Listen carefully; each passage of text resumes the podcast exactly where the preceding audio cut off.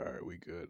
Um, so we're back again with another edition of America's favorite game show. Guess what's in Wes's cup? You know, I feel like in recent weeks I've actually uh I've underestimated you. You know, I've I've been, you know, putting all this all this third shelf liquor on you, and I feel like, you know, you have progressed in your years, and you know, it, it's wrong of me to to just assume that, you know, you you big Jovito never change. So, for this week's edition of What Does Wes Have in His Cup, I am gonna go with some type of Ciroc. no. Um, you were Mm. right uh, in your previous little assessment of third shelf liquor, but it's not really sure, sure third shelf liquor. Um, it's a barefoot uh, white sangria. Wow. Well, I that's not even third shelf. That's like uh sheets liquor. Hey man, That's summer eh, summer's coming. Word word to the Starks. So, so prepare myself with the sangrias and and light wines, and um and I'm gonna tell you, I'm gonna tell you man to man, um, in front of nobody, so nobody cares. This shit is hitting, bro. It is. It is. Uh, it's going. I'm not gonna I, no cap. I'm a little ashamed of you right now, bruh. I'm I a sangria ass nigga, dog. My pop made some probably like, probably like three summers ago for the first time, and ever since then, man. I mean, listen, sangria slaps, eh, but it's got to be legit sangria. We talking barefoot, nigga. I mean, that's the that's the I'm- I've been drinking quantities though. that's like the the Mister Heroes canned cheese of wine. Yo, don't disrespect, don't disrespect Barefoot like that, man. Come on, man. They, they do too much for the community for you to disrespect them like that. And, I, Uh, and I've and I've had, had quite quite a good amount. I've switched to switched to water to start the podcast. Um, Um, I, you know, usually smoking weed on the intro, but this time you drinking water. Um, man, Lighter lighter flick, lighter flick. I, you, and the, the the crazy thing is, like, I I haven't been fried on the intro in what seems like months. Um, I feel like Yeah, I feel like I've forgotten who I am, and I need to get back in my fucking bag. So. Uh, on, next podcast, I think I'm, I might just have to come through on my BoJack uh, drinky crow shit, and I might just have to pass out in the middle of this bitch just to just to prove that I still got it. So let the niggas know, man. Don't, don't- don't- yeah, you gotta, you gotta. Sometimes you got like, uh, for you, you, we- I consider us great podcasters, and when you're great at something, you don't necessarily have to be great all the time. Facts. But if there's some times where you haven't, where you've been had a couple down, down uh, situations, sometimes you got to put your foot on niggas' necks and let niggas know who you are, what you stand for. So, so, so come on, man, pass out, do some, uh, do some LSD. Ooh, LSD. I'm not gonna lie, man. Like some of that shit seems it seems intriguing. Like I I don't really see too many situations in my washed life in which I'm like, ah, you know what, LSD LSD sounds pretty good today. But I mean, if if you out there living like that, man, like, hey, you know, hey, as long as you're in a safe environment, you ain't about to kill yourself or whatever. Hey, man, go for it. Hey, that's, that's my attitude. Do what you need to do, as long as it's not like meth or bath salts or some shit like that, Oh no, no, we don't. or heroin. Don't, don't do heroin. Nah, I mean, nah, nah, not the dog food, not the dog. I've heard, I've heard, heard about dog food. I've heard stories about dog food. Now, I couldn't try it myself. I ain't got the heart for it. But nah, nah, we nah, we'd uh, we'd have to we'd have a problem. I have to pull up on you in uh in Godric's Hollow if if, if I hear uh, your guts is hurting. All right, we not that ain't damn. This if this is any indication of how this episode going uh going devolve, then this bitch might get a little Hey, rough. Um, this is what man. happens with episode uh Deuce Deuce two Rick Ross two twenty two of Beware of Beware the motherfucking L's. Um, it is your boys, uh, Uptown Ace Boogie and Ain't That Wes. Go ahead, follow us on the socials. Yeah, this uh, this this drug talks got me uh, got my blood boiling. Got me, boy. you know, got me got me ready. You feel me? We got a lot. We got a lot of shit to cover. Um, you know, after taking a couple weeks off to uh celebrate absolutely nothing. Um, Yeah, we- you gotta, So- ba- like I said, talking about greatness, you gotta bask in your own success sometimes. Rest on Oh, your facts. laurels. hey, listen, always rest on your laurels. All right. Go ahead and make a hammock out of them shits and enjoy them while you can. Um, we have taken the last few weeks off in uh, the name of self care that we don't deserve. Um, and I absolutely feel great about that. So um, I don't feel bad for making any of you guys wait, but I'm glad you're still here. Fuck you're you still guys. listening. Fuck you Still, uh, guys. fuck you guys. I mean, I rock with you, but uh, new slogan. don't- don't- new- slogan show. Fuck you guys. fuck you guys. Beware the ills. Fuck you guys. Um, I think I think that might that might take us really far. Um, but no, in all honesty, thank you, thank you for coming back, episode after episode after episode, and kicking it with your boys. Um, yeah, I don't know. You know, it's it, these is the weeks that I like because this this is not a week where I would say like it's been a lot of major major like life changing events that have happened, but it's a week that we've had enough little events um, to contribute to the culture that um, it makes the conversation really, really, really stimulating. You feel me? Like, Facts. like you- I feel like sometimes when you get these big, these big shits, like I don't know if you know something happens or you know somebody drops an album. Well, I guess somebody did drop an album. Um, but you know, sometimes shit happens and it's just kind of like, all right, everybody kind of got similar opinions because I mean, the the masses are sheep. You feel me? Uh, niggas can't think for themselves. Actually, I'm Yep. I'm, I'm gonna get into that later. Uh, might Uh-oh. might be for my L's of the week, but like oh, when you get these little topics that you think people not paying attention to, that's when the wild takes come out, and that's the type of shit that I like. That's when you get um not just not just niggas, but uh women wilding on Twitter talking about uh G Herbo's baby mama deserved to get her ass beat by him. Yeah. That's when the wild takes come yeah, out, it's uh, and yeah, yes. it- quiet times uh can quickly turn into turned up times. Uh, when there's not a lot going on and people can really just sit and express their opinions and stuff. It's uh, Yeah, and and and you come to find out in these situations that a lot of people, I'll say the majority of people, are dumbasses. Um, oh, easily. Every, everybody's everybody's is stupid. Everybody doesn't know what they're talking about. yeah, um, it's rare when you come across people who are actually learned and and Learned. knowledgeable about what's going about what's going on. It's a it's a sad, Yeah, it's really a sad world we live in, to be honest. no, no, no, no, it is. Uh, to keep it uh, a buckarooski. Um, sometimes you look at shit going on, and just it may be little shit like, and I mean not little shit, but it may be just everyday things like you know uh, Notre Dame Cathedral catching on fire. Not saying that's an everyday thing, but people caring more about um, you know a church and you know obviously churches are very important but a church on the other side of the world that doesn't need our money they care more about that than you know flint you feel me? Um but you know they care more about that than you know uh black kids getting killed every day you know that shit and we will we will definitely get into that um very quickly but um it's a fucked up world you feel me? Uh, like it's it's it, it, re- it, it Mhm. really ain't no way around it like you know we love to laugh and joke about this shit because sometimes you gotta you gotta laugh through the pain but in all honesty uh you gotta protect your neck because people it's not always i think when we say dangerous ideas and dangerous concepts the first thing that pops to your mind is violence. Is is, is you know racism police brutality you know sexual assaults things like that. And while those things are absolutely horrible without a doubt sometimes man it's the it's it's more the the the ideologies and the concepts and it's it's the emotional and the mental uh toxicity behind a lot of these things than it even is physical issues.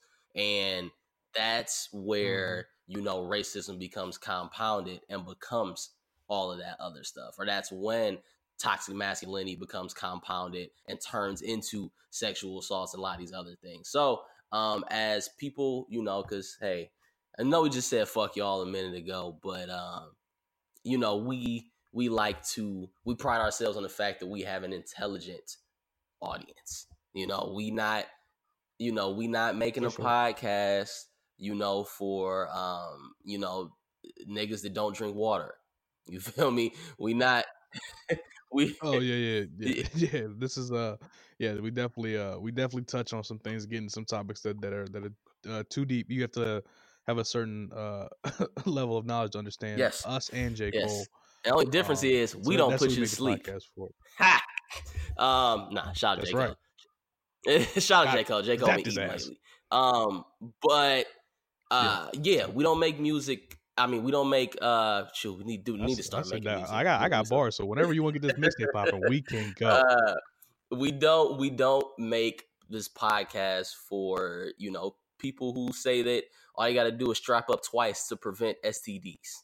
Okay, we don't. She can't get, she can't get pregnant if, if she's on top If she's on because of top, gravity. because of fucking gravity. This not your Alright. podcast. we yeah, th- this ain't it. So you know, like while we like to we like to bring the heat. You know, we also like to bring the nuance. You feel me? We like to bring the intelligence. We like to motherfucking start goddamn conversation. Just like we mentioned earlier, all the combos we've been seeing, we want to start the motherfucking dialogue. We are Charles Barkley. I would like Oh. to see it. Okay. So, in terms of dialogue, again, there's a lot of stuff going on in the world, but culturally, culturally, there's been absolutely no bigger event this week than the season eight premiere of Game of Thrones. Drop that shit. Drop that shit. So, you know, We got London on the track. Yo, what if London did the intro? For- we need to get some black producers to do scores to score TV shows. uh, trying to get uh, Mike Will made it um, on Hawaii Five O. I, uh. I, need I need Wheezy doing um Chicago Fire. Oh my, man, I, I I can imagine just all the Chicago niggas doing different intros for all the Chicago shows. You got well, not Herbo now, but you got you got you got Chance yeah. doing one. You got Sosa doing one. Um, you know that's a great idea. I'm, I'm gonna store that store that bitch in the bank. But um, There. GOT, um, man, I think I I might have touched on it briefly during our GOT pod, which is still getting um very good feedback from about a month ago. But bruh, I think this is the most like we we are we living through something. Like we are living through a cultural event. And you kind of can't when you're in it, you kind of can't fully grasp like how big it is.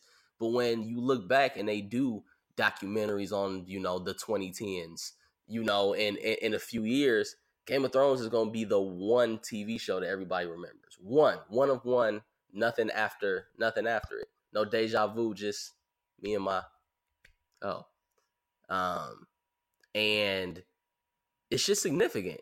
And it brings, you know, it's one of those things it brings people together. It, it like it like it, you know, it kind of it kind of transcends, you know, party lines, racial lines. It doesn't even really matter what type of TV or what type of entertainment you're into. Everybody fucks with Game of Thrones. And if you don't and if you don't fuck with Game of Thrones, then I don't fuck with you. Facts. All right. So like, Period. especially like as someone who has just recently uh, been turned on to Game of Thrones, I can see it kind of in, in in the conversations and stuff on Twitter. Like every every time I'm on Twitter, um, even before the season premiered, I'm at least seeing something some some somewhere talking about Game of Thrones, and then like when the show's on, it's literally taking over the timeline completely. Um, I'm That's it. seeing when I'm on when I'm on the internet, I'm seeing links to articles about Game of Thrones. Uh, fuck, I'm on Bleacher Report. Bleacher Report got a fucking Game of Game of Zone series and Uh. shit, cartoon series. It's a whole bunch of uh, Game of Thrones really just permeated the culture, and like you said, it's going to be one of the one of the things that stands the test of time when you think about uh this era. And um, I think it deserves it, man. Them niggas be putting their uh, putting their foot in the uh, in the CGIs and whatnot and storytelling. Facts, man. Um, it's a, it's a, you know, we not gonna, um, you know, you know, get get too crazy on the premise of the show. Like, obviously, we talked about it, but um, this is, you know, so well written. Um, so much, so much nuance, so much attention to detail. I mean, the sets are beautiful. Um, the costumes, the casting. You talk about a damn near perfect show from from top to bottom um, and, and and how it was built and what it has become, it deserves to be what it is. Is it ain't one of them. Uh, yeah, I watched Game of Thrones and I don't know what the fuck y'all niggas. Be. I've never seen one person that say I watched Game of Thrones and thought it was overrated. The only people that don't like Game of Thrones are either the ones who haven't watched it or the ones who gave up after a couple episodes. Um, so Yep. Game of Thrones dropped this past Sunday. Um, the after nearly two years of season eight premiere, and um, again, an event. I, I feel like the the probably the single most anticipated season premiere probably in the history of television. Like I'm not even like no no like no hyperbole. Honestly, I, I can't I can't think of anything that uh, at least from from when we've Yeah. like been around and watching TV that even Yeah, yeah, to yeah. We not we not talking about like you know the the motherfucking mash or some shit like that. Yeah, yeah, or, or like Johnny Carson or like uh the fucking Dick Clark The rocking Truman Show. uh Power Hour or some shit or American Bandstand or something else that you know uh, has institutionalized racism in it. But um, yeah, so I mean, too many things to cover, so we're gonna keep it as brief as possible. But um, you know, niggas pulled up in Winterfell, you know, Jon and Daenerys um on the horses, and Missandei and Grey Worm, a couple niggas on some horses. Uh, Who's that nigga on that nag? Man, listen, I, I I didn't I didn't know the North was Boston. I didn't know Winterfell was Boston. I, I, I, yeah. Shout out to them. Um, yeah, didn't figure that out to this episode. Oh, oh, the Northerners just don't like outsiders. No, they don't like black people. They don't like niggas from Sothoryos. Okay, that that's their problem. Hey man, I, I them niggas ain't never seen black people before. It's fucking a new situation. That's true. That's true. And, and one and one of the tenets of of, of our, our college days was we don't trust these new niggas. That's that's true. Um, that's, that's a good one. But at the same time, Missandei and, and Grey Worm are real niggas. They deserve to be trusted no matter what. Um, so the people of Winterfell are kind of uh, they fucked up on this one, but I'm sure they will see the error in their ways in the coming episodes. Oh, uh, they're gonna have to, uh, cause uh, shit's getting real. But um, yeah, you know, it's uh, again a lovely bit of storytelling the way it mirrored episode one. Um, with mm-hmm. beginning with the king and queen at the time, uh, King Bob and Cersei um, riding into Winterfell, and you got Bran running through the crowd trying to trying to get a view, and then this time you got some random boy who's probably gonna die um, running through the crowd trying to might get be might be dead already. Yeah, facts. and then um, you know, just it, the, the way the episode and it, the way the the events played out was a perfect mirror of that first episode. So I mean, just a couple a couple themes that really really need to be hit on. First and foremost, um, Jon Snow, y'all's nigga, Jon Snow. As I mentioned on the previous pod, ain't never been my king of the north. All right, that ain't That's- yeah, you like you like Wolfhead if I remember correctly. I, I want to say one more thing about my dear Robb Stark, um, who you will slander no longer. May God rest his soul. Robb Stark died doing what a lot of other real niggas have died doing. Chasing pussy. Fuck, fucking Chasing up. pussy. Okay? yeah, I mean he, he yeah yeah. If you can't die for vagina, what can you die for, Wesley? A lot of other things, uh, especially if I'm trying to be king of everything. Mm. But I mean, hey, some niggas don't want to be king. Some niggas want want to fuck up. You got to you got to let them rock. And so I'm gonna let, I'm gonna let Wolfhead rock. Robb Stark, always uh always in our spirits, thoughts and prayers, thoughts and prayers.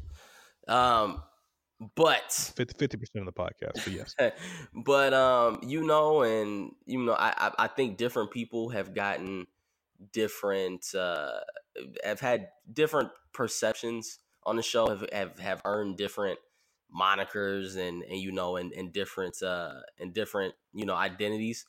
And you know rob rob was a little simpy and hot-headed you know we, we gonna keep it a bug but man jon fucking snow that king of the north shit that shit's dead. That whole lord commander shit that shit's dead. That nigga from this day forward shall be known as nothing more than the simp in the north. That's it. That oh boy, that man, that man. is he is he is he really simping if if like he he got the buns and is is is Lily accomplishing his goals?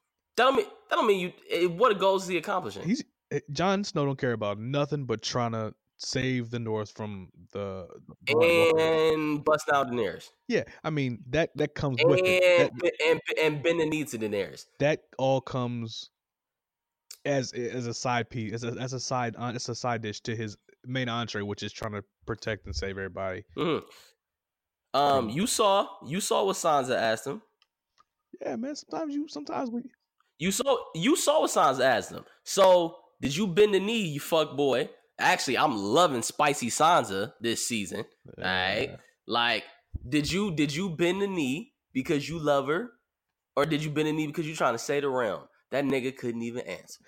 Sometimes when in the pursuit of trying to save niggas from dying, you f- happen to fall into some uh, to fall into some box, and you Yeah. happen to, to to bend the knee. I mean, at the same time, I mean, you try to save the North, man. So when Jon saves the North, event, well, not and not in my head because I, I want the white uh, the Night King to win, but in the event that he does save the North, all this will have been for a purpose. Um, so you're wrong, first and foremost. I periods. But so, you know, why Jon out here simping in the north, um, also got a got, got a, a dope ass um got a dope ass, you know, a little callback um to when after they, you know, they flew off on the back of the dragons and had their Aladdin moment. Um it was so cute. They had their Mhm. Aladdin, you know, how how to train your pet dragon moment, um, how adorbs. Uh, they pulled up in front of this waterfall, and, and what did Daenerys say? Wow, this is so beautiful. We can stay here for forever. Who was the last? Who? Who? Who? Who was the last person to tell Jon Snow this is so beautiful? We should stay here for forever. Was that Ygritte? Yes. And what happened to Ygritte? That little snitch ass uh Olly killed her, man. Yep, Fuck boy Olly. So, um, I think that's a little foreshadowing because uh, I, I think Daenerys gonna uh, hold that fat L when this shit is all over. She gonna hold an L in some way, shape, or form because she's become very unlikable over the past season or so. She got that Mad King blood in her. Eh, She I got mean- that Mad King blood in her, dog. I can see it. I can see like I've seen tweets and stuff about. It. I can see where y'all coming from, but I mean I'm still rocking with her. Like you gotta think of it from the point of like you want to be the, the, the king or in her case the queen of, of an area. You're pulling up to uh, a new a new region where niggas don't know you. You want to put your motherfucking foot down. You want to come. You don't want to come around like, oh hey, how's it going? Da, da, da. Niggas gonna think you sweet. Hmm. So if you come and say, hey, I got thousands of dickless niggas ready to rock for me. I got Daario the Horus and them crew trying to rock for me. I got I got your king, he's rocking with me, and I have two whole ass dragons. I'm here not I'm not I'm not coming host- hostily, but I'm letting you niggas know I got I got some shit with me. So Man, listen. treat me accordingly. You feel me? Uh, shout out to the Castle Black pod, um, the Blackest Game of Thrones pod around. They said that Daenerys has become bend the knee Betty, and this is correct. The show started with Daenerys, you know, finding herself and, and, and being this this strong female lead and this um and, and this symbol of change and hope and optimism and breaker of chains and all that and, and Yeah, and, and all that that, good nigga. shit and now the only thing that she cares about is power. That's it. Power. And we and Daenerys has been a flawed character from day one which has made her character very interesting. But now it went from it went from you rooting for her to who the fuck's really rooting for Daenerys right now? Are you rooting for Daenerys to end up on the Iron Throne? Uh, I am firmly Team Night King. Um, but I I could I wouldn't be upset if she end up winning. I would because fuck Daenerys. Okay, um, that's how I feel right now. Um, all she does is hold real niggas back. Okay, uh, she done friend zoned it. Name three. She done friend zoned Jorah. Okay, And in real life, that's just crazy, man. yeah, yeah, yeah, yeah. That's I've pretty been bad. thinking, I've been thinking about her saying my buddy every day for Oh the past man, two weeks, man. That one, it, you hate to see it. You hate to see it. You really do. hate to see it. friend zoned Jorah. She left my nigga Daario in Essos, so that nigga he couldn't even come across the water. That nigga like, hey, yeah, so you mind if I uh, if I swing through your family cookout? You know, I'm just Hey. you you know I'm gonna be around, so I, I think you might might as well just show my face, right? Uh, I mean, you can come through after it's over. You know, like after everybody's gone. You know, I, I can save you a plate maybe, but uh, nah, stay here, nigga. Fuck boy. I'm not. I'm not mad at that. Her little time in uh in uh in Essos, in Meereen and whatnot. That was her little college year. She did a thing.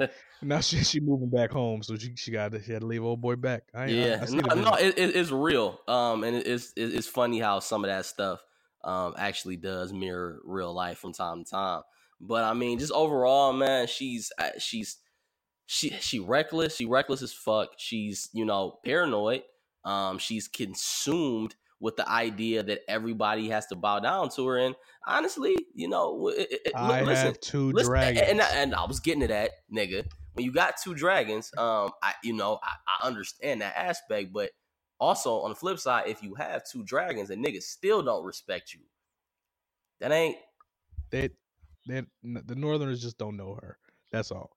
And she's coming through uh, a little heavy handed. I, I'll admit. but that's what you need to do if you're trying to truly be the the the the, the one that sits on the Iron Throne. Well, it won't be her, so that's fine. So while we got Yeah. we got that shit going on in Winterfell, you know, uh, we got spicy Sansa and all that good shit. Um, we got uh, you know, we got Arya doing Arya things. Um, loo- loo- looks like she's trying to get dick down by Gendry, which I don't, I don't approve of. I- uh, yes, I'm definitely Arya's like Arya's like my little little sister. I can't I can't just, no, I can't let no, anything no, happen. no, no, no, at all. She's she is not a grown. Then you know, on the other side, uh, King's Landing, we got Cersei continuing to wild the fuck out, uh, and you know, Cersei is probably the premier example of you know a a woman with a, a got with a few kids, you know, on Twitter or IG talking all that good shit about what she deserves and what she needs, and I'm a queen and blah blah blah and such and such. You will respect me, while some ain't shit nigga is uh, dogging her shit uh, off of the gram. Yeah, I say on her uh mattress that sits on the floor. Yes, apartment. that th- yes, that is that's that that is a quote unquote queen Cersei right now. Um, and she dropped what what I'm sure a lot of a lot of women thought was going to be the bar of the year. Uh, the you know you want a whore you buy one, but if you want a queen you earn one, and talk that good shit in front of everybody, in front of Qyburn and everybody. Three minutes later, promptly. uh, three minutes later, Euron was busting in her. Yeah. So It was, uh, a, it was it was a tremendous speech. He talked all that good shit, but um, as another tenet of um this podcast, uh, she didn't keep that same energy. no, um, did not. She didn't. She she literally flipped the energy in a very quick fashion. So, you know, that's so Cersei just, I mean, and then on top of that, you know, my nigga Bronn was just minding his business trying to get a foursome popping in the brothel. And Cersei comes in and asks him to kill Jaime and Tyrion. Uh, not feeling that shit. As you all know, Bronn is my motherfucking nigga. And this basically means that Bronn's going to end, end up dying. Uh, Oh yeah, yeah. He's not gonna he's not gonna kill uh, either of those guys, and he's gonna yeah. he's gonna be out here relatively fast. and this this damn i mean my my my favorite minor character on the whole show so that's gonna be a rough day for me uh make sure you know send me your thoughts and prayers thoughts and prayers thoughts and prayers um prayers. when, when that day actually occurs so you got that shit going on in king's landing you got that shit going on in winterfell you got uh daenerys telling uh young samwell tarly that i smoked your people um in these streets you got that shit going on and then while that's going on what's the night king doing prep, game prep. Left, left, left, right, left. Niggas marching Uh, with a vengeance. niggas marching, uh, killing people, tearing off their limbs, and leaving that shit in a spiral. All right, so that dead nigga in a circle. Throw that dead nigga in a circle. man, so while they got all they petty human shit going on, um, Night King is marching right now. It's looking like Night King in five. All right, so That- That's that's how I called it to start the season. I'm sticking with my Uh, prediction. but I mean, to keep it a buck though, you know, and I, I I mentioned this to y'all earlier in the group chat, man. That that Night King is a Targaryen. Uh, theory is is not looking not looking too bad right now, bro. Uh, I'm Stevie Wonder. Stevie Wonder to the bullshit. Uh, honestly, man. So you know, it's it's when you got a show that's popular, the, the fan theories is, is popping all over everywhere. And one of the bigger fan theories was, uh, that's that's that's floating on through now is the fact that the Night King's a Targaryen. And you look at some of the evidence. You know, first and foremost, uh, the showrunners have already said that the Night King doesn't have purely evil intentions. Like he's he's not, you know, he's not a mindless zombie. Like he's sentient, he's smart. Like he he he has some he has aspirations. It's not just I want to fucking kill everybody because I'm a zombie and I don't know no better. No, he has wants, he has desires, and one of those things could be revenge, or it could be the desire to to rule because he he feels like it's owed to him. You know, so you throw that shit in there, you mix that on up with with the fact that um he he rode a dragon, which dead or alive, not a lot of people can do. Generally, only Targaryens can ride dragons. We saw Jon doing it. We saw Daenerys doing it. So the Night King does that too. His uh his little spiral, you know, I just slaughtered some niggas uh symbol looks a lot like that Targaryen sigil. Just saying. I'm just saying, bruh. It will it will make a lot of fucking sense. Mm, Um, I just think he's a, he's a dead nigga. Uh, a little bit better than Zion because he definitely got the accuracy of uh prime Chad Pennington. Um, But he when he sniped down Viserion. But um, I mean that's cool. That that, that could be potentially be something that, that that turns out to be true. But I don't know, man. I just think he, he's about his business and um he's tired. It was chilling up in the north. It's cold as hell. Niggas just want to come head south. You know what I mean? Like like birds migrate in wintertime. And whoever's in this path is gonna get fucked up. that ain't even a good theory though. So the other one, I saw. I heard it. I heard another theory real quick. We spent a lot of time on this throne Yes. shit. This was basically Game of Thrones episode Yes. part two. But I, I saw something. I don't know how much I believe this, but it said that Jon and Daenerys uh, are going to have that Mhm. baby, and then end up giving that baby to the Whoa. Night King, like Craster and them was giving babies to the White Walkers uh, early on in I think season. but I or two. mean, that ain't gonna stop them niggas from marching. I don't Like. I, they wasn't mar- it wasn't really marching when they was good getting babies. yeah, one baby is gonna stop the whole fucking war. Yeah, Maybe It- I, I don't know, nigga. I can write yeah, that show. shit reads. But the other one, the more fire of the theories that I know you said you weren't fucking with, but if you haven't learned by now, I don't value your opinion. Facts. Jaime Lannister is the key to this whole thing, bruh. The whole fucking thing. And I can There's no way nigga got five nigga with five fingers is not listen, listen. Five I can I can get with this shit, bruh. First and foremost, and we know we also know that speaking of things that people don't give a fuck about, we know that DB Weiss and uh and David Benioff don't give a fuck about George R. R. Martin.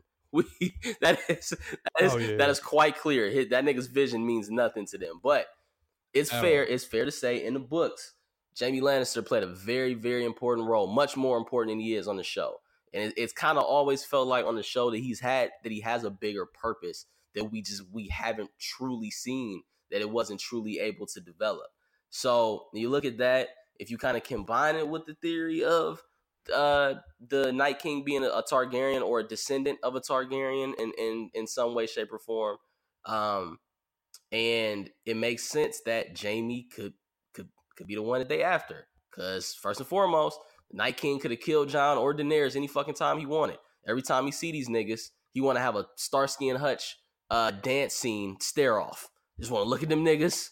Oh, you good? And just let them go. This shit didn't happen how many times now? Twice at least. So, uh Jaime can't play 2K because he has one hand. He is not the key to any of this shit. this nigga came to Winterfell. He's gonna die relatively soon. Um, and then we're gonna we're gonna do the old uh slap your hand up and down and uh, clean your hand, cleanse your hands of this shit. Um, and move, listen, move on with the uh, listen, real listen, bro. Listen, Don't rape their sister. listen, dog. It would make sense if the Night King's a Targaryen to want to kill the fucking Kingslayer that ended the Targaryen rule and get a Tar- a Targaryen, How maybe does- him, back on the fucking throne. how would he even know that Jaime killed him? This nigga's been Because he's the fucking, fucking, north. he's the fucking Night King. He knows everything. This nigga doesn't have no books. This nigga don't have That no Twitter. nigga, that nigga, that nigga knew that Bran was in his vision. because the nigga was in his head. What you mean? The Night King got powers, bro. They don't have no fucking West Westerosian Wikipedia. He can't. Just, niggas don't even talk. What you mean? Like, how, who's gonna tell him? One of his uh his night brigade I mean his uh yeah his night brigadiers, his night commanders. The niggas with the uh, the niggas with the, bad weaves. The niggas with the bad weaves. Um but I, I, I, I, I, I can't get behind this. one. But man and I, and the big one, that nigga Jojen from uh, the Maze Runner when they asked that nigga how's his bitch gonna come to an end and that nigga's hand lit up in fire, his right hand. Yeah, you you you've been talking about the the five finger nigga of death, Jaime Lannister. Guess who got a golden right hand? I'm just saying, bruh. uh, no, sure, okay. Jaime is is the key to all this. Here we go. Then what? Thank you. Then then what? Um, that yeah, he uh he kills uh the Night King with a light bringer, and uh he ends he ends the long night. And then what? Um, I don't Who know. who who sits on the throne? Get some more. Uh, Jaime. Jaime's the king now. Eh, yeah. I mean, listen, nigga. I Actually, my, my bad. I'm out here making points. My fault. My fault. That's what I'm saying. This is this is not our typical dynamic. I was not expecting you to have fucking counterpoints. I was expecting you to not be prepared and not be invested as as always. Nah, it's uh nah. y- Y'all done got me in this throne shit. I am very invested. but um, majority of my days at work, not doing my my duties, but reading Nah, theories. not at all. Uh, but just overall, uh, some people said there wasn't enough action considering there's only six episodes in his last season, but it was so many fucking storylines that you had to bring together that had to converge on each other. Uh, and you know, just from you know Daenerys' shit, you know, to Jaime pulling up to you know the whole uh, Jon's been fucking his aunt for a while to everybody reuniting to um Sansa and, and Daenerys beef to Shot, shot. No, it was it was a great foundational episode. Yes. kind of is what we need. brought us back, brought everything back together, and kind of set us off for a great jumping point for everything else to get popping. So I think it was very dope to kind of just kind of start. Yeah, for sure. So um, you know, we got a lot going on along with uh our favorite uh our favorite three eye raven, the messy bitch who sits for drama, It's for a house. uh brand. yeah. And uh the three eye raven, look, listen, there are two motherfuckers on this show. Two, two and two only, who play zero games out here. Lyanna G Check Mormont My favorite character. She she will G check the fuck out of anybody, including Jon Snow. Oh, she she she had Jon Snow looking down bad in front of everybody. he she said you left you left the king in the north and you came back, nigga. I don't know what the. I don't know, nigga. What are you? Ether, make Um, burn slow. And Bran Stark, who as the three eye raven, um, is a nigga who literally has no time for the malarkey, no time for the shenanigans. When Daenerys and Sansa first met and they was throwing their little petty bars at him, he said, first and foremost, I literally don't have time for this shit. The army of the dead is coming. And the whole episode, it was cut the BS, cut the BS, cut the BS, cut the why I have an issue too. um, this niggas like I ain't got we ain't got time for this shit. Night King on the way, blah blah blah. But then waited uh 40, 45 minutes Yeah. to tell Sam to tell Jon that he's been uh smashing them familial cheeks. Nigga, he the three eye fucking raven. He got a lot of shit going on in his in his mind. All right, imagine a nigga. Imagine never being able to clear your mind ever, ever. That's his fault. Ain't, He had to, he had to go become the three eyed raven. ain't didn't choose to be the three eye raven. That nigga was just chilling and learning, and all of a sudden, you know, he got a little greedy, want to stay in the vision a little too long, and the three eye raven's like, "Hey, nigga, I need to download eh, ten terabytes worth of information into your brain in about five minutes." He he didn't he didn't choose his life. He didn't choose for, for Jaime to push him out of the the fucking tower and give him superpowers. I don't know. His mama told him no climbing. So, I Well, nobody listened to Cat Stark, and I, you know, I don't blame them for it. yeah, She, yeah. she was terrible. Yeah. But um, so Game of Thrones, um, you know, it obviously, well, if you haven't seen it, sorry, you know, uh, big spoilers over here. You're yeah, it, yeah, we uh, big spoilers, dog. But I mean, you know, you go ahead, catch up, whatever, do whatever you gotta do, because uh, Sunday night, man. When that Sunday night hit, man, Twitter for the first time in a long time, it felt like that old Twitter that we talked about. Um, it felt like 2011, 2012, like everybody like watching the BET Awards as a family, and that's that's what GOT is. So Sunday night at nine o'clock, or in my case on the app, Sunday night at eight fifty eight, because I was two minutes ahead of everybody. Uh, It tweets out her fucking things. I'm looking on my Twitter tweets off, and I'm seeing what's about to happen. I, I, I mute your ass for a little bit. um, I I will wait till nine o'clock this week, but um, it, it, it's a it's a family reunion. Who who we introducing? Um, you know, so it, and it's we still got you know while a lot of storylines did converge, we still got you know before that Battle of Winterfell happens in two episodes, we still got a lot of shit that we got to get through. Uh, most importantly, will Tormund smash Brienne? So That's all that matters. yeah. So uh go ahead. Game of Thrones, biggest thing popping uh in the world right now. Um, but you know, uh GOT is um, you know, GOT is hotter than a pistol, you know, right now.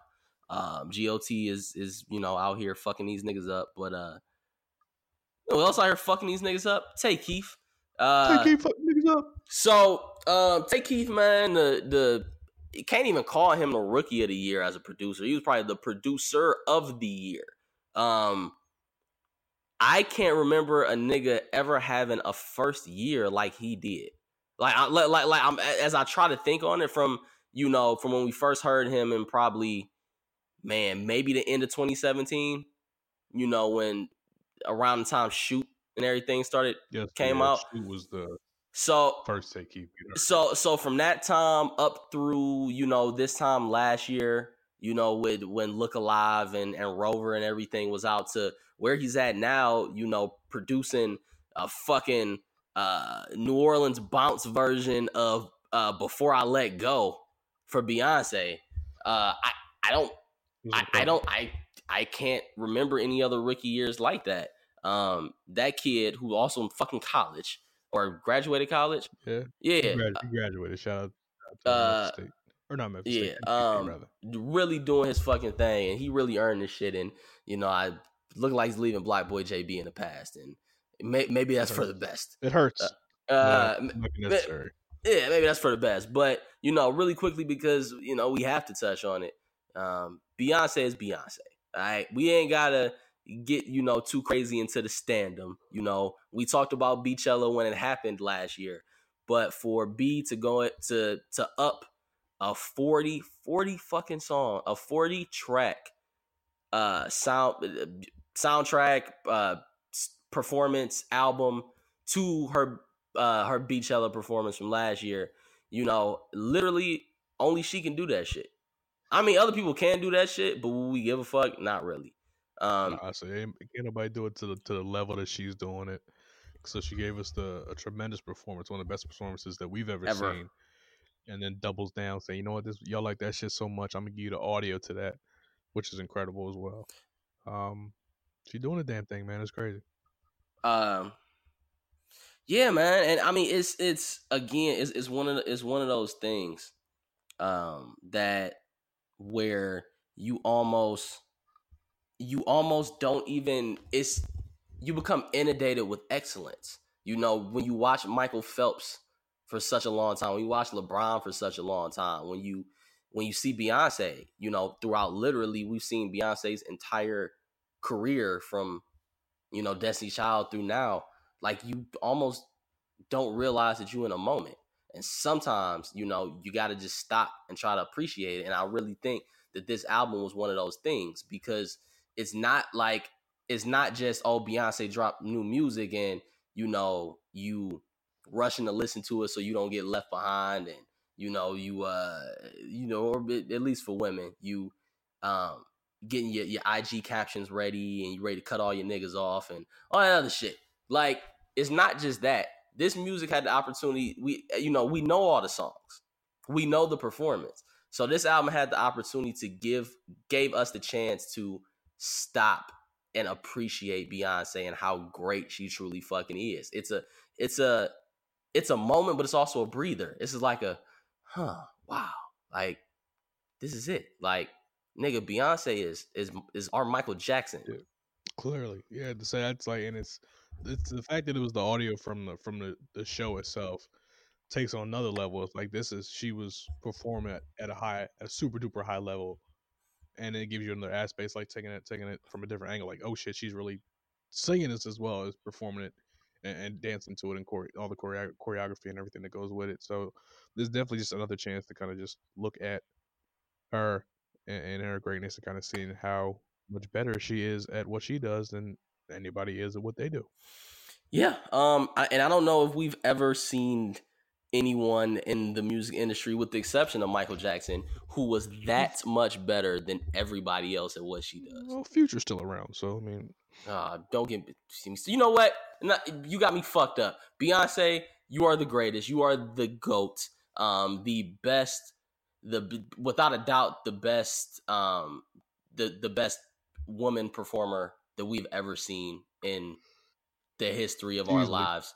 Um, and, and you are knocking on the door of Michael Jackson. uh, To be completely honest, Uh, I, they damn to, me they neck and neck. yeah, that, that, that, that- that's what I'm saying. I mean, she she right outside it. I mean, you can you can talk about how great Michael Jackson was, and you know, dancing wise, you know, and it, he's amazing. You know, vocally, that nigga had a range that not many men have. But I don't know, man. You you start putting it all together, and you know, you want to talk about catalogs. Oof. Listen, you want to talk about a hot take. I think Beyonce's catalog is approaching Michael Jackson's. Yes. You heard it first. That's not. That I don't even think that's that's not a hot take at all. Take that, take that to the goddamn water cooler. All right. Beyonce's catalog, just because of how long she's been around, from the group stage to all the way forward. Listen, Michael Jackson put out some trash. Have you heard Michael Jackson's first couple albums with like Ben and shit on it? That was garbage. okay? Ben was Ben, ben was fired. Nah. Ben Nah. was, Uh-uh. oh, Nah, nah, nah. I, I, I ain't talking about the Jackson 5 albums. I'm talking about his first couple solo Johns when he was a child. Uh, I ain't trying to hear that nigga sing about Mr. Rat. Fuck you, all right? Open your third eye. yeah, yeah, decalcifying pineal Yeah, gland. no, but, yeah, but Beyonce, no, definitely. I say her catalog is up there with with some of the best catalogs in, in music. Um, when you like you said when you throw in Destiny Child shit and all her solo shit, um, and the way that people just fuck with her, nah, her catalog is, is going, man. Yeah. Um, For but sure. you brought up your patron saint of toxic masculinity. And it's so crazy because this man somehow ties into two topics that we got.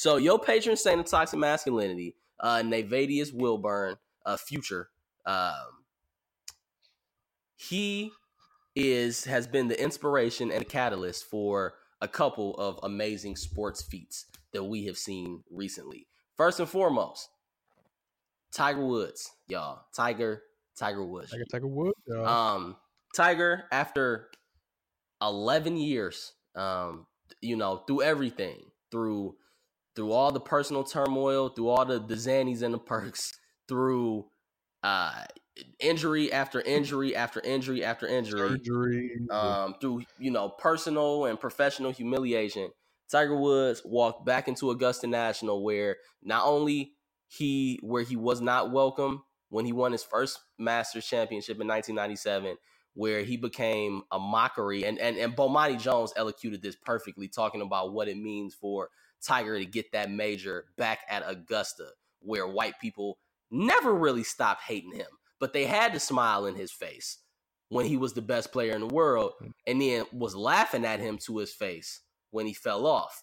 For him to have to walk back through there with all them good old boys, with all that racism and all that sexism in Augusta, Georgia, and balding like a motherfucker and have them fuckboy whiteys put another green jacket over his back after 11 years at 43 years old, that shit means something. Um, it was Yeah. it was a moment, to say the least.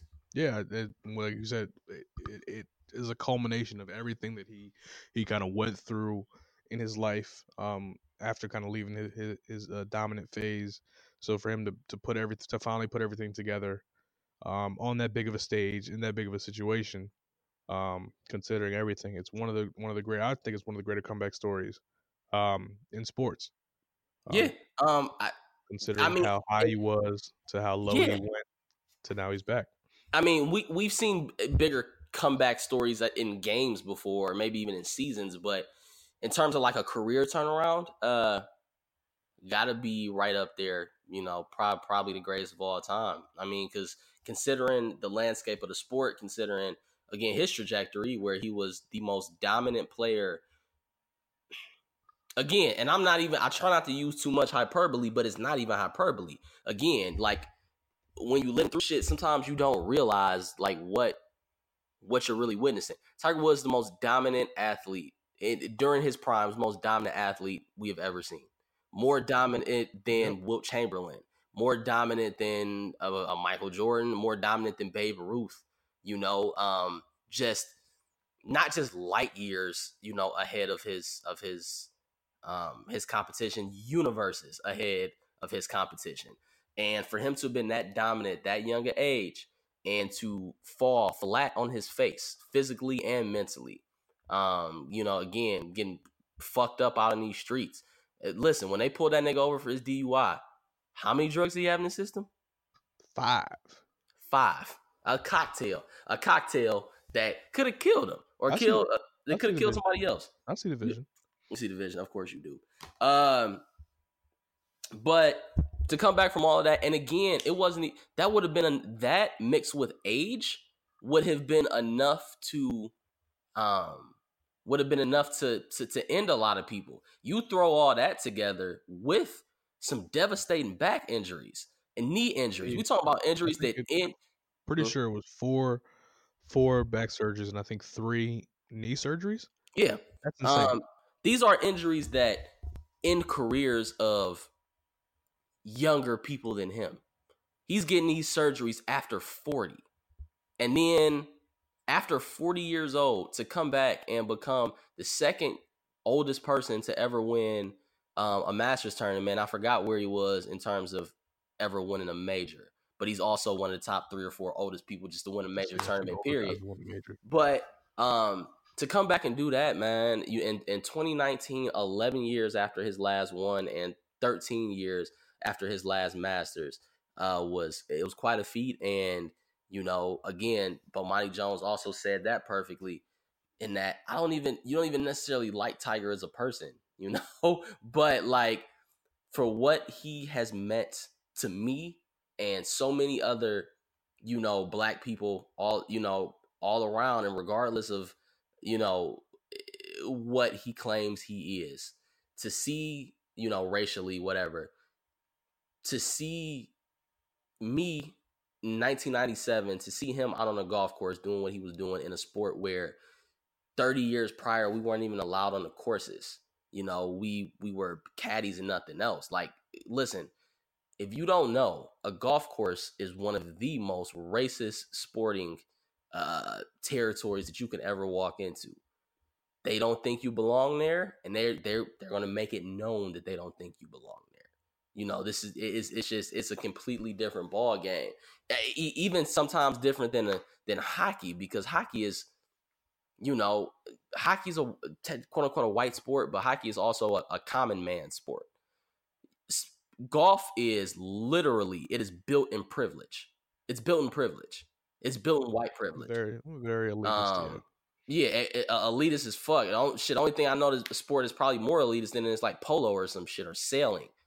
And after all that, again, to come back, you know, and, and do that, and to, you know, to take everybody back to '97, to take us back to '99, 2001, 2005, you know, to be that guy again, that that inspirational force that said, "Hey, man, somebody looks like you can do whatever the fuck they want in any aspect of life."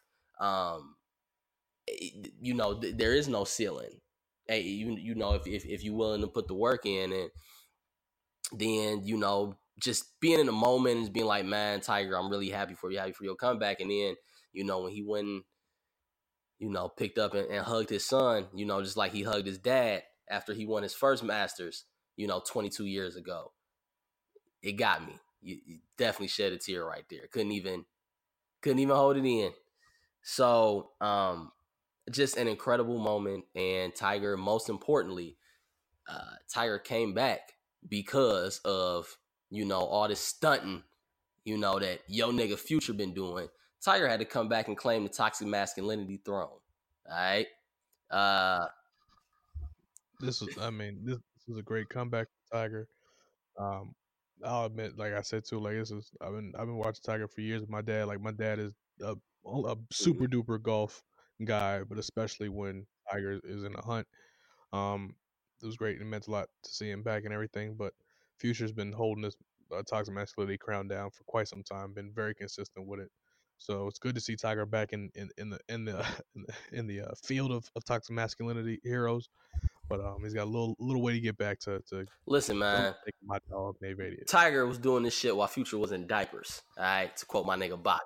All right, Yeah, I understand. I, I understand. This this is uh, I'm trying to think of a comparison.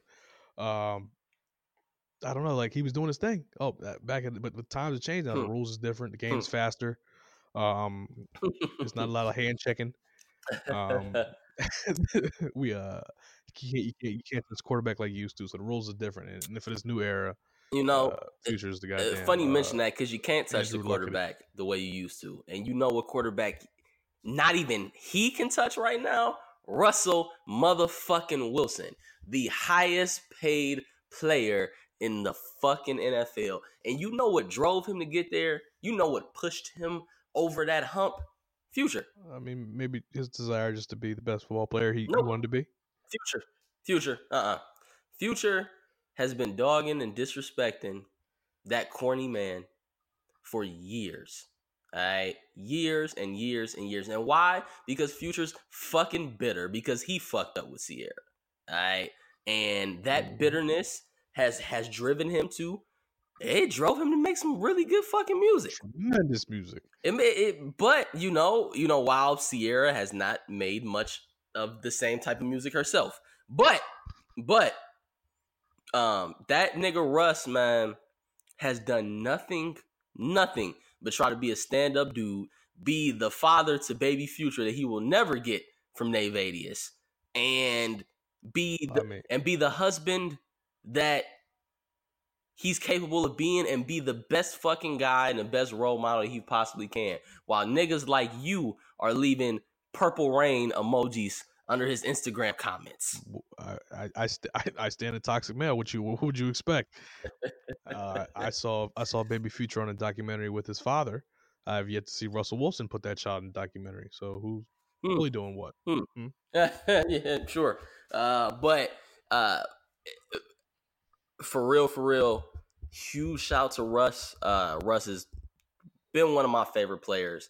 Um, going all the way back to, eh, I ain't like I was a day one Russ nigga, but Wisconsin Russ.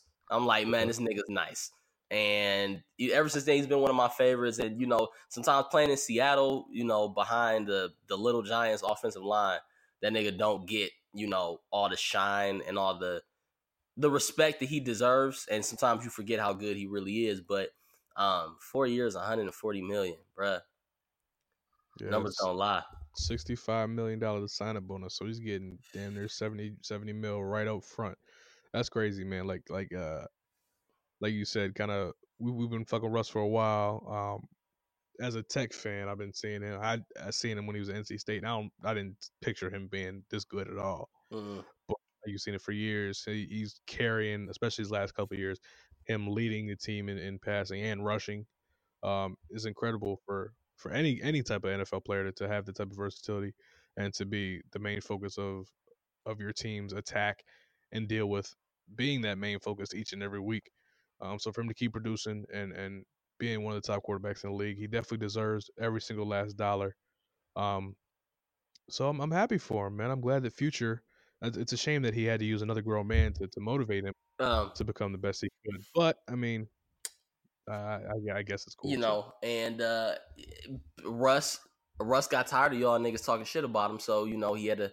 After he signed a deal, he had to drop that little uh that little IG video sounding like Tone Loc. I could I couldn't help Um, but notice he threw the deep voice on. He had a bunch of chains on. You know who else was Uh, a bunch of chains? who was that? I'll, I'll I'll send you some Instagram pictures if you later on. Future wears a bunch of goddamn chains. Hmm. So are you saying that uh, he You wants give to be more like Future? you give it like three years, you're gonna Yeah. see Russ, Russ gonna Russ gonna get his J Cole dreads on. Mm. Russ gonna start start drinking lean in the huddle. Ciara's gonna have three futures: her, her, her ex husband, her, her child, and then her new husband. Russ is gonna turn the goddamn future. you know that wait. would be fucked up, but you would uh, you no, we wouldn't be surprised. Women would be surprised how often your exes end up getting cool with each other, or your ex and your current get cool with each other. It happens Oh, all the fuck. I, I just talked about fucking Tone Loc. I just brought him up. Y- y'all seen uh Poetic Justice, nigga?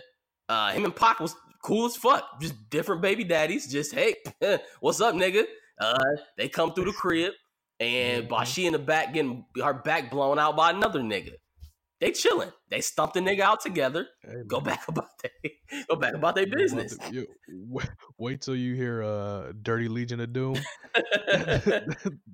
mixtape hosted by Russell Wilson. Oh man, It warms my heart just to think about Um, it. yeah, I, you know, honestly, like that's that shit's always been a, an interesting concept to me because it's like I think I think in general, and this is not just a, a a women with dudes thing. I just think I with dudes a lot of times you you get weird bromances out of like out of like weird situations, but it's it, it's you know that dynamic between your current and you know current and you know baby daddy or ex or you know however or baby mama baby daddy ex however you want to you want to frame it um it's always really interesting and it's only again like this shit's only contentious when there's bitterness involved and there's bitterness involved usually when somebody fucks up and you know then want to try to play the next person because they're getting the opportunity that that you wasted.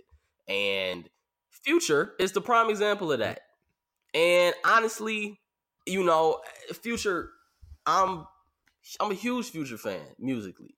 Uh you know we talked about it when we did the future bracket on the last pot um oh didn't even didn't even mention shout out to our national champion virginia do we even No, ew, what the fuck? Ew, gross. uh, I mean, I'm trying to show some ACC solidarity or some shit.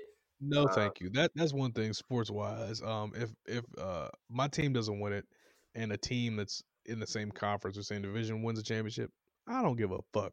Um, it's not my team, so you can suck my Virginia, suck my dick. Um, Agreed. got family. Virginia. You guys are cool. Everybody else, uh, it is what it is. Yeah, facts. But um, yeah, man, and it's just I don't know. As as future, who somebody who I I did give a lot of credit for, for someone as someone who you know obviously thought very highly of himself, and I thought that he thought highly enough of himself to, you know, eh, realize that he fucked up and just you know move on to one of his other five baby mamas. But nah, Ciara's still a problem for him. Russ is still a problem for him. And you know, honestly, if the nigga could grow up, get his head out his ass, stop impregnating dubs, the newest one is a fucking dub. Wow, just out here just being misogynistic and judging women in 2019. Huh. Not this, half, not yeah. this half of the podcast. Little role reversal. Uh, is she not a dub, Wes? Uh, I'm Stevie Wonder. This I don't. I don't judge. I, don't, Okay. I, I judge. I judge a woman by the content of their character. All right, nigga. Uh, but we we could get some. We could get a beautiful relationship out of this, nigga. We could get. We could get.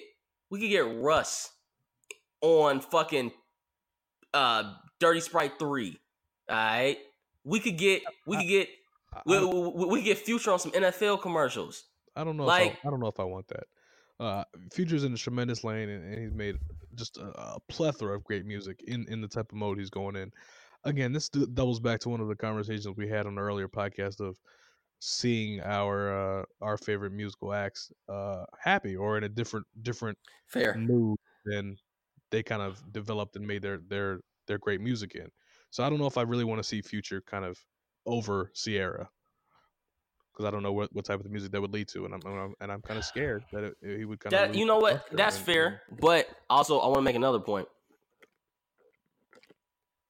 That idea of not being over somebody and you know that shit coming out in your music and that pain giving us great music, it only lasts for so long. Like you know, if I don't know, man. This shit has been rocking for quite some damn near ten years. I mean, it not ten. That's a lot. It's more like I don't know, six maybe six or seven. Six- It rounds up. So, Uh, but like, if Usher was still making albums about Chili in 2019, will we will we want to hear that? maybe Like, that shit slap. I mean, no, like, like there's a there's a like there's a limit on how many projects you can make about one person because there's only so much shit you can talk about. Period. And true, true. That, that makes sense. But and at the same time, Future's not making projects ex- just dedicated all all to, to that type of uh, theme. He, he he touches on it every now and again, and I just think it's uh works for him. Yeah, I mean, It's working for everybody. He he he's uh in a great place musically. Russ just got paid. I don't know what the hell Ciara you know, doing. uh, I- d- d- laying up next to Russ. Uh, Yeah, about to spend it. About to spend that bread. I Yeah. yo, I didn't know Level Up. I thought that was Beyonce's song. I had no idea that was Ciara. no, it's uh, I found that shit out yesterday. Yes, it is a it is a Ciara song. Uh, you know, man, I mm, Ciara's Ciara, Ciara. You know, I think she. Yo, I think remember she's a, we the never mind. good person. Never mind. Um, Oh no! Oh, you about to? You about to? Uh, that that I that that was a, a very prevalent uh rumor that that went around. Yeah, yeah, no. I mean, I mean, you talk about there was a whole thread of this shit that was going around Twitter of like things that you believed as a child that were not even halfway true, and that was one of them. I- Like we, I low key held it against her until I seen that ride video. That's my favorite video of all time. That will forever be that my rap favorite video, that, that that that rap video was I'm about to watch that yeah. right now while we talking. all right, man. Just just keep it in your pants for the remainder of this podcast. We're not in the same room. Mind your business. Anyway, um, as we move forward, uh, yeah, you know what though, real shit. Ciara has some shit, and this it, it- this brings me to another larger topic. That's something that's been bothering me a lot lately. Like I, and maybe it's a it's a product of this disrespectful ass generation, but I've been having a fucking problem with people that have, and it's been popping up on social media. They are discrediting artists' past catalogs, their past achievements based on how they feel about them today, and that that that shit don't read like it don't read at all. Like I mean, I you know we don't have a a formal top five, top five, top five, top five of you know artists who f- fell the fuck off, but niggas need to remember what the fuck they name is. But I've you see Keyshia Cole slander all the time. So Nah, nah, Keyshia, nah, we not we not we not finna do that. Not not on this podcast. We won't allow Keyshia nah, um, Keyshia has some motherfucking shit. All, all you see now is uh, Keyshia Cole outside of BET Awards selling fish dinners. Fuck y'all. That is that is a that is an annual tweet tweet session. It is, That shit hurts me. but like Uh, you know, and it- she may not be doing a lot in the mainstream right now, but that ain't gonna take away from what she was. Niggas used to do that shit with a that that niggas used to do that shit with Ashanti too, but now that Ashanti's kind of back in the public eye a little bit, you want to act like they've been all on Ashanti this whole time. Niggas was playing Ashanti for year, a decade or more. Niggas was disrespecting Ashanti Yeah. like eh, for a short amount of time. Short amount of time, and again, BeyHive, wherever y'all at, don't you know? I'm protecting my throat, protecting my neck. There, there used to be some debates, and I'm not saying later on down the line. I'm talking. I- The thoughts and opinions expressed in this next comment were solely. I'm talking. I'm talking just in like 2003, like when they both first dropped. It was a legit question of who you liked more between Beyonce and Ashanti. It it was a debate. That's Um, fair. for that year and a half at least. Um, you know, Luda. Luda was the one that I seen today. Luda. Luda was legit, arguably a top five rapper of the 2000s. That's I can't even say that with a straight with, with a straight Uh, face now. yeah. But in terms of popularity, in terms of hits, in terms of, I mean, he was respected. He was goofy as hell, but he was respected. That and that nigga has at least first first eh, four albums or so. That nigga had it. Yeah, nah, he was definitely uh, in the conversation, like you said, um, one of the best rappers around. When you, you take into account everything, he was definitely doing this thing for quite some time. Yep, and and and Ciara is, one of them too. So it's just like to me, man, I don't know. Like you know, I think again in this in this age of social media, we like immediacy and what have you done for me lately, and you know, oh nigga, you haven't dropped a project in in X amount of time, or you ain't had a hit in X amount of time, and you know, niggas forget where they came from. Niggas forget who they was raised on, and you know, songs that we got from those artists, you know, throughout elementary school, middle school, and, and then the high school. Um, it there, there was a soundtrack for life and i don't know i just i can't i love and i appreciate music too much and i can't see myself you know as a type who can just completely write somebody off um you know and, and just and act like they they never did what they did like i just i ain't cut like that man you know i They can never, they can never replace who we was, Shep. Facts. Leon, I can I can never I can never act like that nigga didn't give me didn't give me classic bars. Um so Yeah. yeah, man, but I don't know that was that was just that's been grinding my gears a little bit. Uh, that's ride video is it- incredible. yeah, it is. Um, incredible. It is. I, I actually I think I prefer the promise video, but right, yeah, yeah. Um, but we move forward. Um, you know, Russell Wilson is uh, out here living his best life. Uh, 140 mil. Don't even, don't even really know how to spend that shit. You got the got deal. the deal, got the deal done. um, you know, and Russ earned that money, man. Russ earned that money. Um, you know, out here, you know, finessing in these uh these Seattle streets. You feel me? Out here uh raising other people's kids and uh and uh you know everything in between, you know, and Russ earned it. And um I'm very happy for him, And It's a lot of niggas out there right now in the NBA playoffs trying to earn their checks too. Some are succeeding more than others. I, w- I would surely say. Uh, the NBA 2019 NBA playoffs are rolling in full force. Wes and I are not as invested as normal, I would say, because you know Uh, we have other shit we worried about. Mm, so you, I can kind of. I am more so. I'm about the same as invested as I always am because it's been quite some time since my team has actually been in the playoffs. You know, I didn't think about that. I'm sorry. Yeah. I, I I think I I, I discounted uh your misery. Yeah, you, so you sent that that that that uh bum ass cheating headband wearing uh movie starring can't team you ruining uh whack heavy sneaker having uh, uh, over ha- over hashtag Instagram using. yeah, um, he does use a lot of hashtags. That's your that's that's your king. You know. kid from Akron drives Yeah. greatness. Um, that that's your king. Uh, you know the Lakers missed the playoffs for the sixth straight season. Uh, the Lakers have the worst record in the NBA over the last six years as well. I just want to just want Mhm. to throw that stat in there. Um, the Lakers are in turmoil. Uh, Magic Johnson just got up and b- bounced. Just- I'm good. Um, I'm good. This nigga's. I want. I want to tweet again. I want. I want to get these tweets off. So, uh, peace. listen, I'm I aspire to be in a in a Oh. position that Magic Johnson is in to be able to leave a job where you are the highest paid executive in basketball. Um, to leave the Lakers because you felt you woke up and was mad that you couldn't get your tweets off.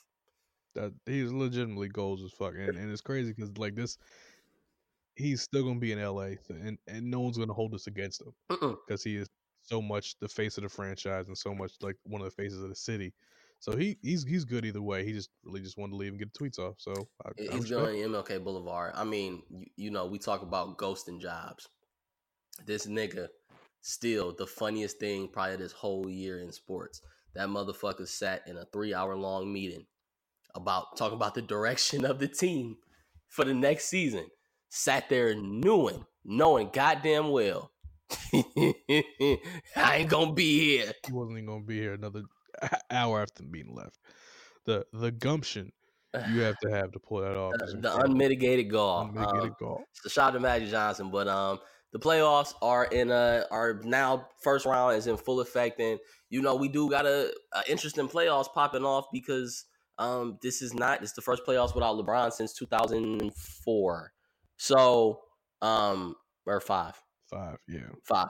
Uh, and it, it opens up things, you know, not eh, not just for you know, um, teams in the West that would have had to go through him, but obviously for Eastern Conference, which is you know as wide open as we can remember, and honestly, Eastern conference that has as many good teams at the top um, as we can remember. That uh, a conference that has you know at least four teams that you could conceivably see possibly uh, making it to the finals. We we have literally not had this in 15 years. So um it's lovely. It's lovely to see. You know, we got uh we got some some good series popping off and then we got some other ones that just, you know, Yeah. not so Right. much. Like the Sixers game just went off. The Sixers uh their series was tied up at one one with the the Brooklyn Nets. Um I had to to witness uh the Brooklyn fans turned Philly into to goddamn uh Williamsburg for a little Uh, while. But yeah, it's definitely a lot of compelling compelling series is a lot of lot of shit going on. And it, I think it's one of my favorite times of the year. I love playoff basketball. Um really it doesn't really shit the playoffs really that compare to it. Um, the, the the what do you love most about playoff basketball? The shortened rotations, the the the intensity on both ends, the the the contrived uh, racist heckling coming from the crowds. Oh, that's that's not playoffs. The, that, that's the, all the time. They, the, the racist racist heckling is a is a year long. It's a tradition. The the the, the elevated concession prices. Oh, you know, hey, I gotta pay no concessions when you're watching on TV. Points to head. Yeah. Um, not, not just the, the, intensity um, that you get. You get to see the the best players, the best teams, kind of performing their best, coming up against obstacles and stuff. Um, I just love me some goddamn playoff basketball, man. Yeah. Um. Right now, right now as we speak, I got my my, my Denver Nuggets. Uh, you know, playing. Yeah, I'm a um, I'm a Nuggets guy, man. I you know, Jokic is one of my favorite players in the league. Like watching a nigga that big dude out there looking like Skip to my Lou is uh is, is he's always fun to watch. And you know, we I was about to say we uh watched Jamal Murray, you know, kind of start coming of age before our eyes, but he's right back to being Jamal Murray again tonight. So um, yeah, you know, Paul Millsap uh, ain't gonna win you that ring, Kings. Uh, so yeah, um, I you know I'm a Nuggets fan, but uh, you know this they could easily lose this series, and oh, I don't think any, I, I, don't think anybody would be shocked. Oh, see, I picked them to lose the series. I definitely fuck with the ah. Nuggets. I picked them to lose the series because they're young uh, as shit. Um, but as far as playoffs go, we're definitely going to get probably more in depth, kind of as we uh we move along and get kind of the the clearer yeah. pictures. Definitely on conference finals time and definitely finals time. Yeah. Um, if the sure. podcast is still a thing, um, I might just branch off at some point. Um, mm. I don't know what what I would do, but I just I've I've I've had it. Um, yeah, well, that, yeah. well, I mean, I, yeah. thanks for the you know for before warning. It gave you head, I didn't pull a magic. Yeah, yeah, um, you, you didn't pull a magic on me. Um, you know, hey, listen, uh, Wes's uh precarious podcast of toxic masculinity. You know, at it, That's the spinoff. There we go. we'll be uh discussing uh, our, our toxic masculinity, our misogynistic uh, goals of the week. uh, massage goals. Um, but yeah, no. Nah, shout out, shout out to Roger Kraft. Um, but uh, Robert fucking Kraft. Let me, let me start on that shit. But yeah, playoffs is uh playoffs is rolling. You know, uh, Golden State, you know, blew a thirty-one point lead the other night. Um, the, the largest uh, playoff comeback in NBA history single game. Um, you know, I think I think we got some interesting narratives to just to kind of pay attention to. It's still the first round going on, um, but you know, you got the whole mm-hmm. Nuggets. Now that Boogie Cousins is is out for the rest of the playoffs. Um, you know, Yo, Boogie get healthy, man. You gotta go get your bag. So I need Boogie to come back. I I, I, um, I agree. Uh, Boogie, one of my guys. You know, I really hate to see it. Um, but. Uh, you know the Warriors, you know, trying to, you know, in pursuit of yet another ring, you know, trying to uh, put aside the fact that KD is a bitch long enough to win one more ring. Oh um, you know that's difficult. I, I feel like I'm, I'm, becoming more and more a KD fan, and uh, and, and and this is and this is more and more of a reason why we need uh, separate podcasts. Uh, this is I, I no. Yeah, I think I, I, would consider myself a KD fan, man. He carries at, at times he carries himself, uh, like you said, like a bitch. Yes, but for the most part, um, he is a I consider him kind of the most unique player in NBA history as far as the skills are mm. concerned. Um, I mm, at, mm, up to this point, I mean, he's, he's, there, there, there's a strong argument. Yeah. I think you know you see, but you are starting to see guys like Embiid as well, and it's just, or or a Jokic or you know whomever. Yeah. It's, it's, just they're, like they're they're not yeah. KD though. No, but they're yes, not KD. But yes, the uh the freakiness is uh is getting ra- ratcheted up. Yeah, in the uh in the league, but um, yeah. So we got we got we got the Warriors. Kind of the inevitability of them winning again. Yep. Can they can uh stick it stick together and kind of kind of finish the job? Um, we got the two MVP candidates um playing tremendously well, Giannis and uh James Harden. Yes, sir. Um, MVP this year? Um, ew, man. I I gotta go uh best player on the team with the best record. So that's Giannis. Uh, for me personally, um, I th- actually think James Harden has. I'm gonna keep it a buck. I think James Harden may he may have played better. You know, just eh, throughout the whole season. but um, the team the team struggled for a while, at least the first month and a half to almost two months. While the Bucks have been Mm-hmm. great throughout, uh, Giannis has transformed from you know next up to one of the best players in the league to you know carrying doing everything except shooting. Um, uh, he he he is he is Yeah. Ben Simmons in his ultimate form. Uh, to carrying that team, carrying that city, and putting together a group of guys who legitimately, uh, I still consider the favorites to come out the East, and a team that, yeah, if, if Golden State has a couple of issues, not saying that Golden State will lose, but a team that can push them to, to six or seven.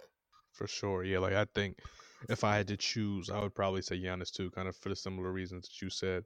Um, although what James Harden did this year was legitimately insane. Um, average Absolutely, 43 for a month. Um, absolutely. incredible streak of 30 point games. Um, puts up some of the most ridiculous stat lines that, that you'll ever see in, in basketball. These 50 point triple doubles, 60 point triple doubles.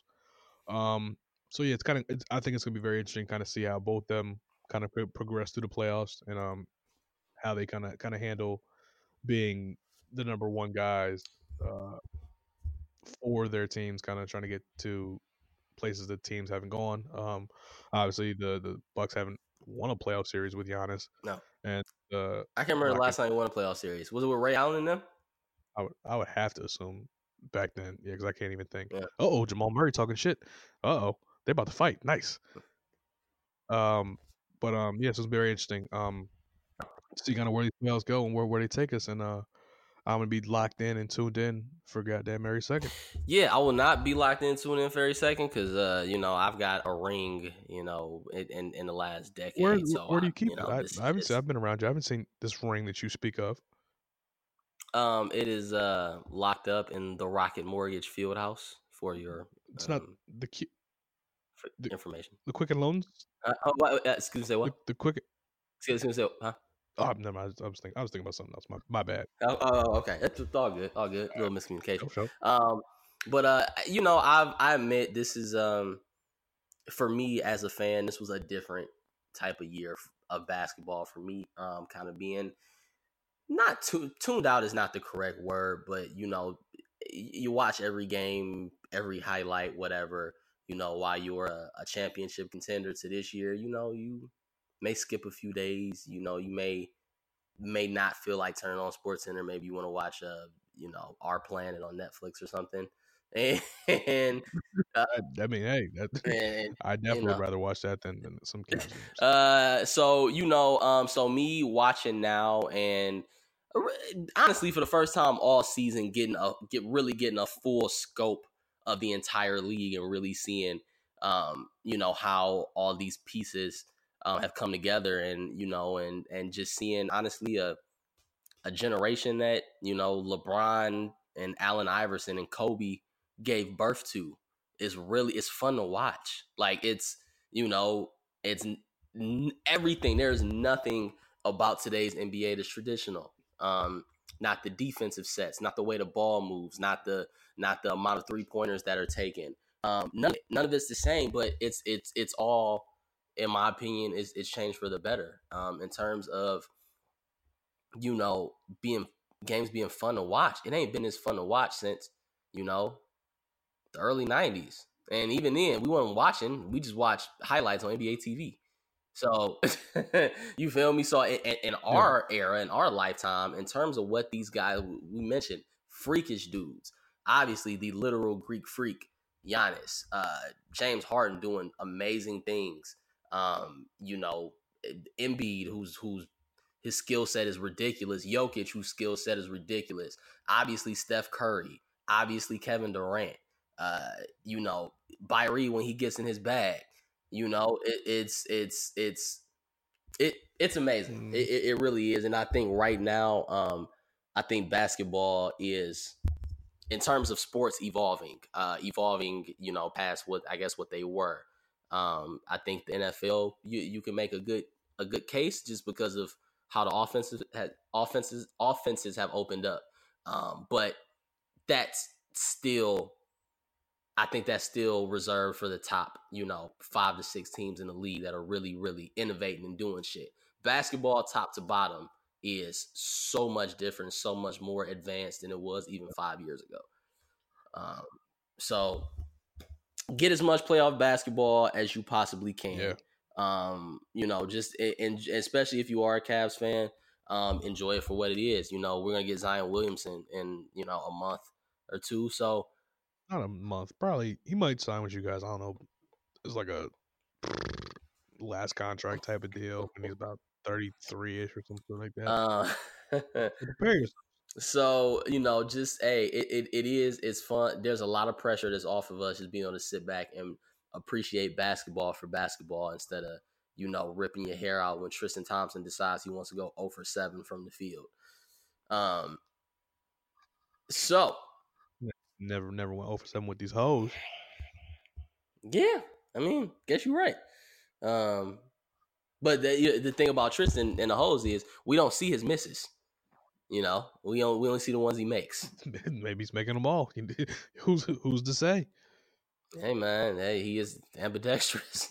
uh, he should shooting that shot in the DMs from both I hit sides, that Ginobili with my Um, left hand up like woo. from uh, from from regular Twitter and night mode. Uh, so yeah, um, so Twitter blacked. uh, Twitter, uh, Twitter, I'm I'm I'm fucking with Twitter Black. Uh, it literally does make my eyes burn sometimes. The contrast of the white letters on the on the on the uh the dragon glass background, but um, shit slapping though. Uh, so you know, talk, talk a little bit about the playoffs. We'll probably get into it more on our next pod. Um, you know, when some of the the semifinals. Eh, I'm, I'm sorry. On our next pod, Yeah. when we after the, the 2021 NBA champions are crowned.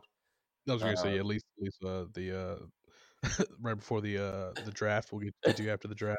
Um, but you know, another player who has made you know quite the impression lately, um, and it, it- not for any on the court reasons.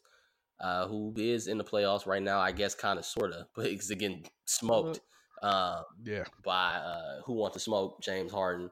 Shout out to Lil Yachty, um, finding out that he is the mastermind behind the City Girls. Uh, yeah. I saw I saw like that real quick before we uh, got on. Um, so what? What he's just he, wrote. I guess I guess he's written he's written Mhm. some stuff for them, including uh their biggest solo hit, uh Act Up. Um so basically your vendetta against the city girls. Uh you're gonna Yachty's the one you need to concentrate your your anger on. Oh, I can I can do that fine. And uh, Um real ass long, long, as long as I don't real ass as I don't bitch, give a fuck about a nigga. about a nigga. That, was- that, that was written by Lil Yachty. So Shout out to Yachty, man. Long as uh, long as he didn't write for Meg The Stallion, we'll be all right. man. Whew. Uh This is, this is now a Meg The Stallion uh, Yeah, stand yeah, podcast. but pretty much. Um, Tina Snow, you are good to come through our pod any fucking time you want. If you eh, honestly, if you want to come through our pod and have us leave, that's fine too. I don't even. for sure. yeah. I, I will. I'll, I'll still edit. Ain't got to worry about that. I got you, girl. Uh, shout out to shout out to Megan Thee Stallion doing very big things. No pun intended.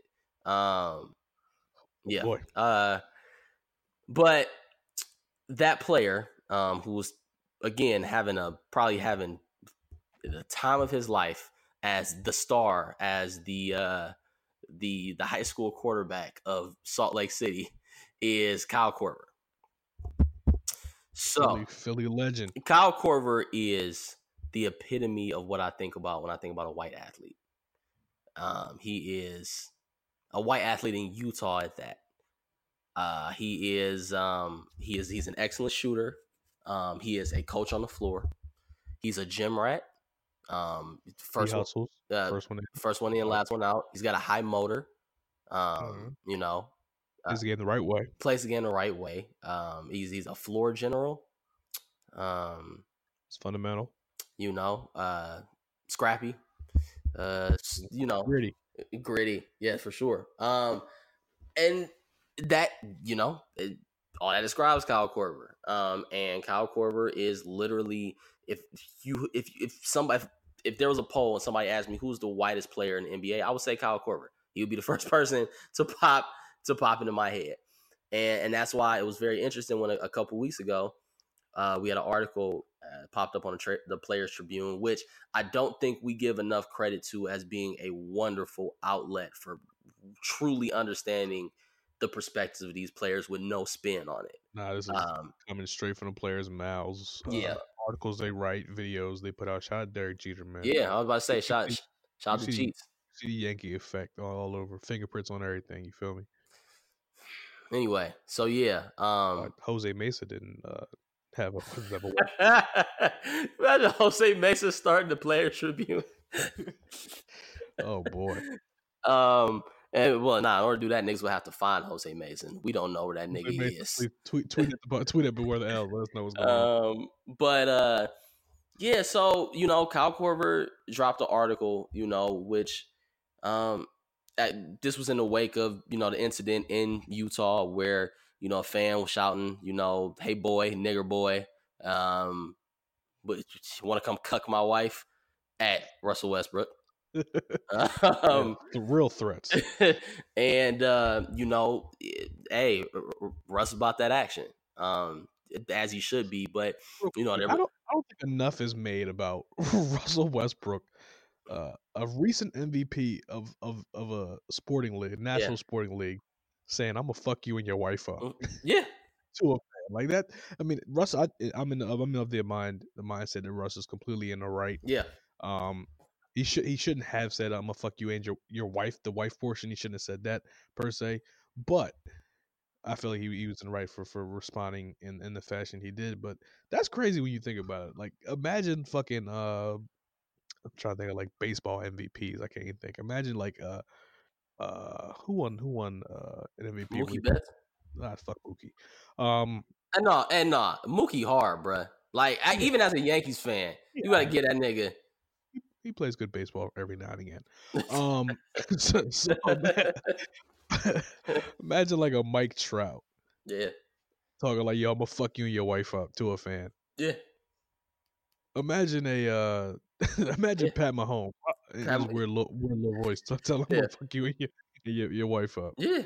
Um, Crazy man. Yeah, no. Uh, and again, and and the fact that he even has to say that, and again, you ain't got to tell, ain't nobody got to tell me or you uh, about Utah, okay, and, and what shit you would have to expect in Utah. But so many people are just, oh my god, I just, I, I just can't believe, it, and I would never, and blah blah. And it's just honestly, you know, and that's what Kyle Korver hit on in his Players Tribune article. Really, I think um very well spoken um no pun intended um very well spoken and very you know very well articulated um the concept of what white privilege really means and what white privilege means as an an NBA athlete in a league that's 70% black. Um he talked about you know the situation with you know his teammate his forever teammate Thabo Sefolosha. Them niggas follow each other everywhere. And when you when you think um, you know, talked about the situation with uh, in New York City where Thabo got uh, racially profiled outside the club, and and the cops broke his leg, and he had to miss the rest of the season. He sued the city of New York and won. All right, so he talked about that situation and even the stuff that immediately popped into his head, which was like, oh well, what was Thabo doing at the club? Like, what did Thabo do for them to break his leg? And he discussed. He was like, damn, I know Thabo well, like and that shit still popped into my mind like that's a problem so he really examined himself he really explored himself um and you know what what his white privilege means um and and what, what probably his biggest point was the idea of guilt versus responsibility um the fact that mm-hmm.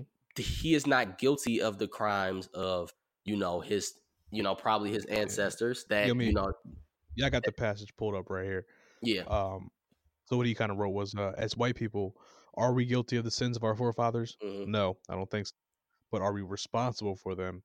Yes, I believe we are. mhm, Um, that was kind of one of the main cruxes of of his article. Um, speaking on the, like you said, the guilt and responsibility, and and how he is a, as a as a white man of privilege is is not necessarily dutifully bound to do stuff, but he feels responsible. He should feel the responsibility to to help out and kind of use his privilege mhm. um in situations with the Russell Westbrook situation and just in general as a in in the country. Um, and you know, eh, just just you know, so well spoken. Um, you know, as you mentioned, uh, guilty, not guilty of the sins of his forefathers, and not guilty of the sins of you know even people that are currently and outwardly racist.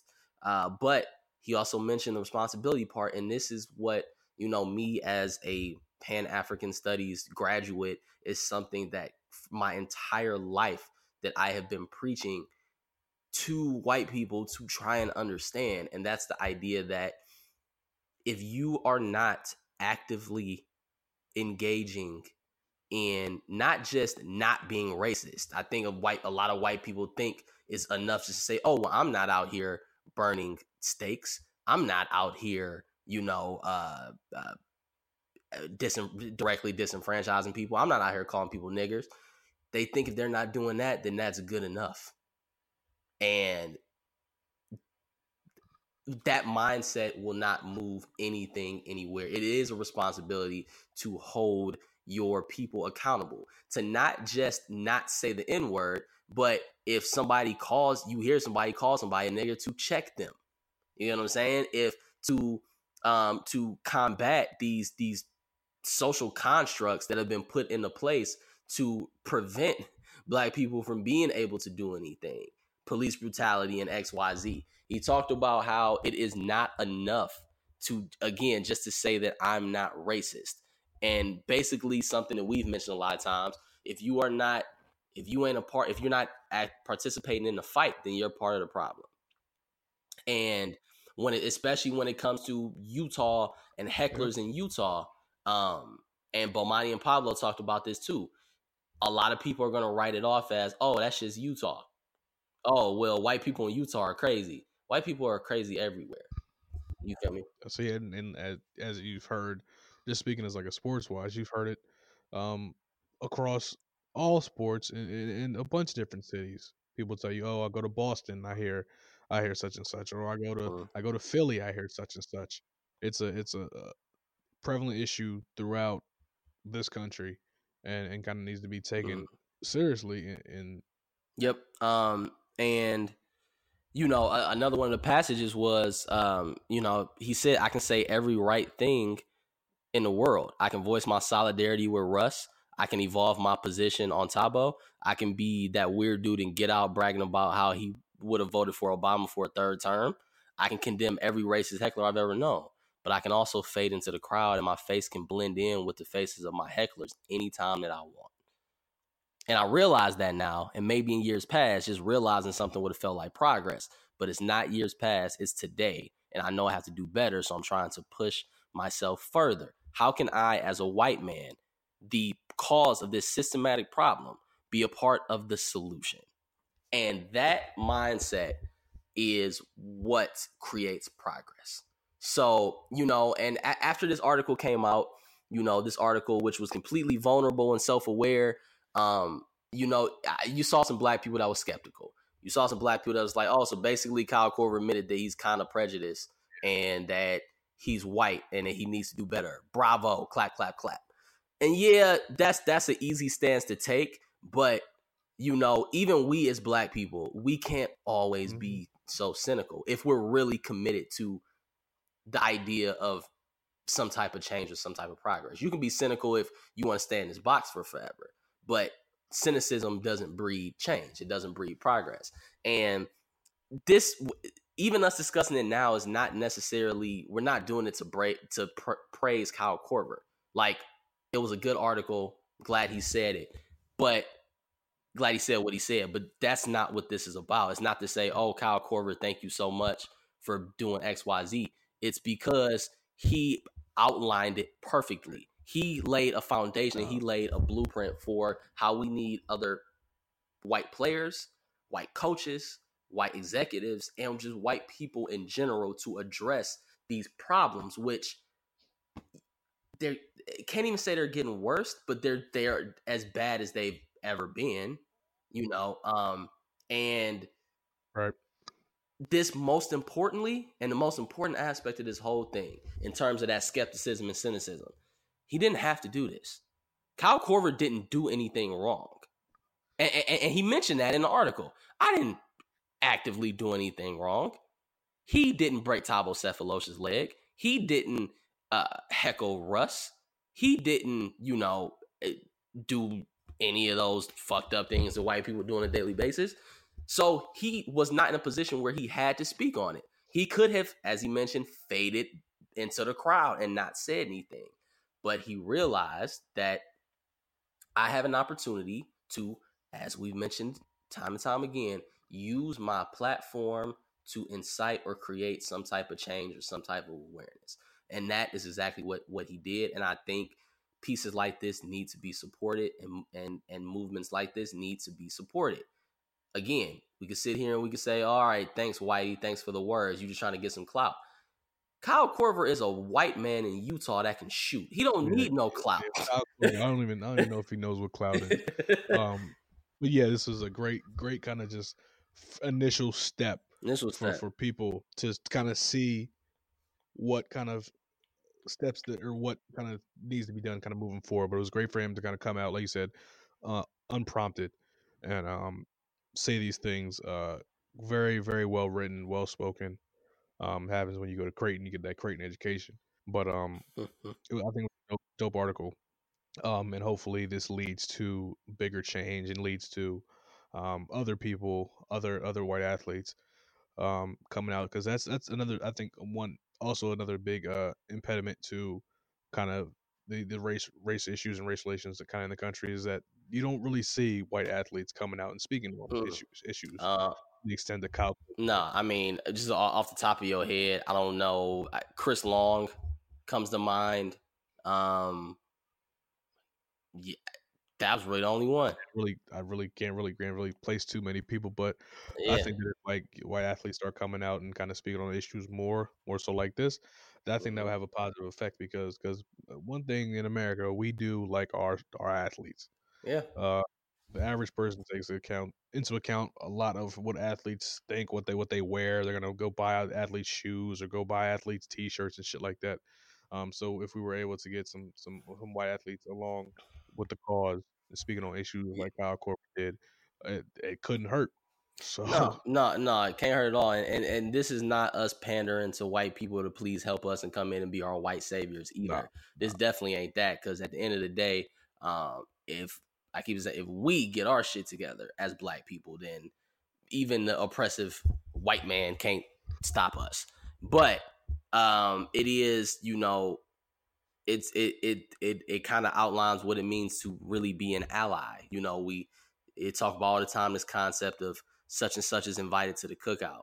Kyle Korver's really invited to the cookout. This ain't like this. You can't bring nothing. No, facts. Can't have cat hair and the and, and raisins in the you know in, in the potato salad. But he this is this is what it means to be an ally, not just somebody who quote unquote does something black or makes black music um, or you know whatever. Um, this is this these are the type of of of movements that need to be created. These are the type of um, you know thoughts and, and ideas that need to be um, cultivated from pa- paper, from pen and paper to action, to you know going out into the community, and most importantly, um, these are the type of ideas that need to be um, pressed to people who don't normally care. Cause that's honestly, that's where change comes from. Change doesn't always come from the affected yep. people. Um, you know, unfortunately, I, I wish it was that easy. But change doesn't always come from the just the the affected group saying, "Hey, you know, you're treating us badly, or we're being treated badly. Can you help?" It's what happens when the people who really don't have an opinion either way start picking up the right opinion. Um, you know, just to to I guess to sum all that up. So um again, this ain't, you know, this this this this the whole purpose of this segment was not to praise Kyle Korver, but to praise the idea um that he put out and, and how privilege needs to be um, needs to be addressed um, from his position. And we all, in a way, can take notes from that. Um, and obviously not with us being black or being professional athletes, but the idea that we are all privileged in some way, shape, or form.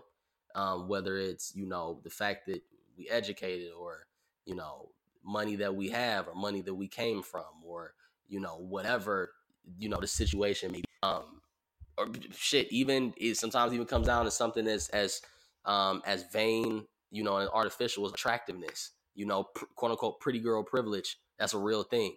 Um, uh, so Yep. stuff like that. Uh, we need to be aware of it, and we need to uh, to to understand whatever type of privilege that we have. Need to be able to understand how to use that effectively to help empower uh, disenfranchised groups, um, no matter what that what what discrimination that group uh, may face specifically. So, um, as we talk about, um, we transition from you know fighting for what's right and uh, you know power to the people and all that good shit. We I we gonna move into the L's of the week, and you know I, I'm gonna let I'm gonna let you get yours off. Uh, but I I got I gotta get some I gotta get some shit off my chest real quick, big dog. Um, Okay. You know, real quick, did you know Derek White from the Spurs looks like uh you ever seen uh Who Framed Roger Rabbit? Yes. You remember how the evil dude like at the end, like when he When he took off his glasses and his eye was down and looked all weird Yeah. and his voice got all high. That's what Derek White looks like. Proceed back. Uh, shout shout out Derek White. Um, but my elder week this week, um, kind of goes as a collective, and um, Oh. you know, th- because it's, it's kind of a, a few different moments that were kind of all enveloped, um, in this, and it really, like, I I kind of caught like myself getting really angry about it. And you know, I don't I don't get angry about a lot of things I see on social media. Social media, like I don't take it seriously 99% of the time. But Mhm. man, this whole this whole saga of Kodak Black and everything that Kodak's been doing lately, or and and what he said about Lauren London, Nipsey Hussle, whatever. It would be easy just to give the L of the week to Kodak and say, "Oh, Kodak, you so ignorant. How could you be so disrespectful?" The L doesn't just go to Kodak. The L goes to all the people that have decided that this is the hill that they're gonna die on when it comes to Kodak Black. That's my problem. Um, my L goes to them. My L goes to all the people that have that were calling uh G Herbo and Ari relationship goals a couple months ago that are lit that you literally like people and you praise them and their quote unquote relationships because you like how they look or they look cute on Instagram. That ain't it. All right. So this is I- I've never gotten that y- like at all. No and, and and and it's amazing like you know uh how many people are like legit fans of ari first of all she's not anybody important second of all she's really kind of she's really kind of ignorant. Like if you've seen like some of her interactions that she had like she was in a store and like some girl came up to her and complimented her on her wig and like she like smiled in her face and when she walked away she dogged her on the camera. You know like shit like that.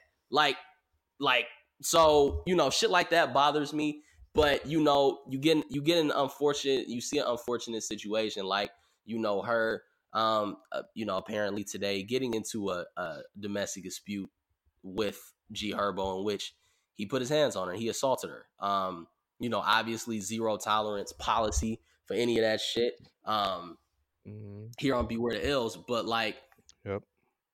people people for so long have uh, just again just you you throw goals behind just people that you see you know you see a fraction maybe three or four percent of their life you see what they choose to show you and you got all this shit going on behind closed doors and yet you want to call them relationship goals or you want to call them you know just her goals or whatever and again nobody deserves you know what happened to her today and Herbo deserves to get condemned for that. He deserves to go to jail for that. He deserves to get locked up for that.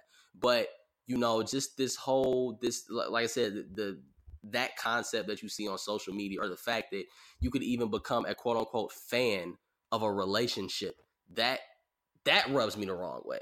Like we don't know what the Y- niggas was standing Beyonce and Hov's relationship, and Hov was out here in these streets the whole fucking time. My king. You get what I'm saying? Like it's just I you know th- there's always so much going on be you know below the surface, beyond the surface and people really just need to fucking focus on themselves like instead of getting you know so in, in- invested in shit that they don't know anything about.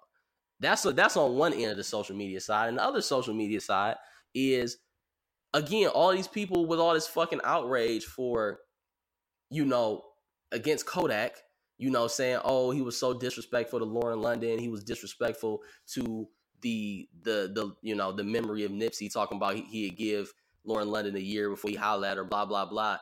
Yeah, it was disrespectful, but he's always been fucking disrespectful. Kodak is an ignorant ass nigga. I've said this multiple times on the pod. He is as ignorant as they fucking come in, in terms of rappers today, and Yep. he has he's always been misogynistic. He's on trial right now for sexual assault. He has always been a fucking dick. He's always Yep. had no empathy for people. This is this is who this man has been since he came out 3 years ago, almost 4 years ago now.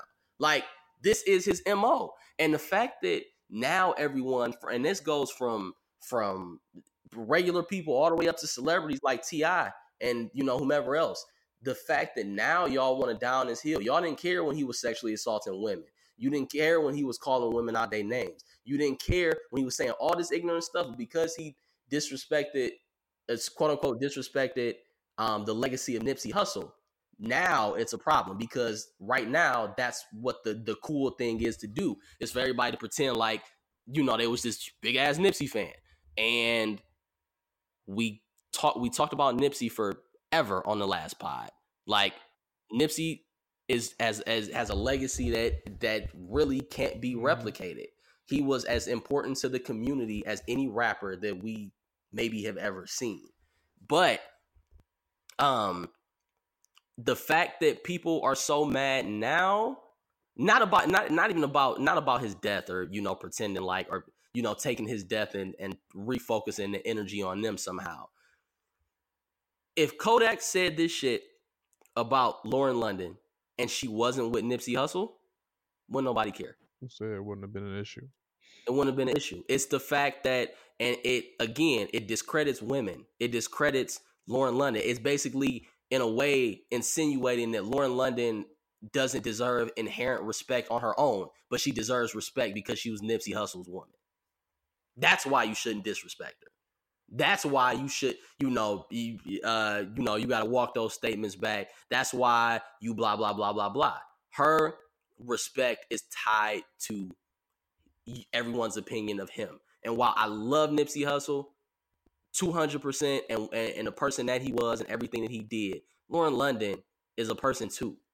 You feel me? And this really illustrated the fact that even in death, you know, of community pillars, of of of industry pillars, we still people still got their priorities all the way fucked up. Nobody, never one time throughout this situation did I see anybody say, Kodak, like London, London Lauren London, I'm sorry that you know you got to face this disrespect, or Kodak, keep that woman's name out your mouth, or Kodak, you know, you know, respect her as a woman. It was all everything, every opinion of Lauren London was was tied to the fact that she was with Nipsey Hussle, and that's just wrong. And that, and in my book, that deserves a fucking L. That deserves an L. Kodak is a terrible human being. All right. Um, and again, like could have a lot of shit could have happened in his life which caused him to be the way that he is, but it doesn't change the fact that that who that's who he is today, and he's not trying to be better, and he doesn't care to be better. He doesn't, uh, you know, eh, from all intents and purposes, he doesn't want to be better. And a person like that should have gotten written off a long time ago. And you know, it it it shouldn't have nothing to do with Nipsey. It it it, really shouldn't. And I, and I honestly, it kind of embarrasses me for people to be all not for them to be Right. up in arms about it, but the fact that again they're up in arms simply with the idea that her value is tied to, to his. Yeah. That's it. say no, it's two two very very kind of heavy issues that needed to kind of to be spoke on, and I think you you, you touched on them pretty well, my brother. Um, I kind of for for my two L's, well, my L of the week, I kind of had two.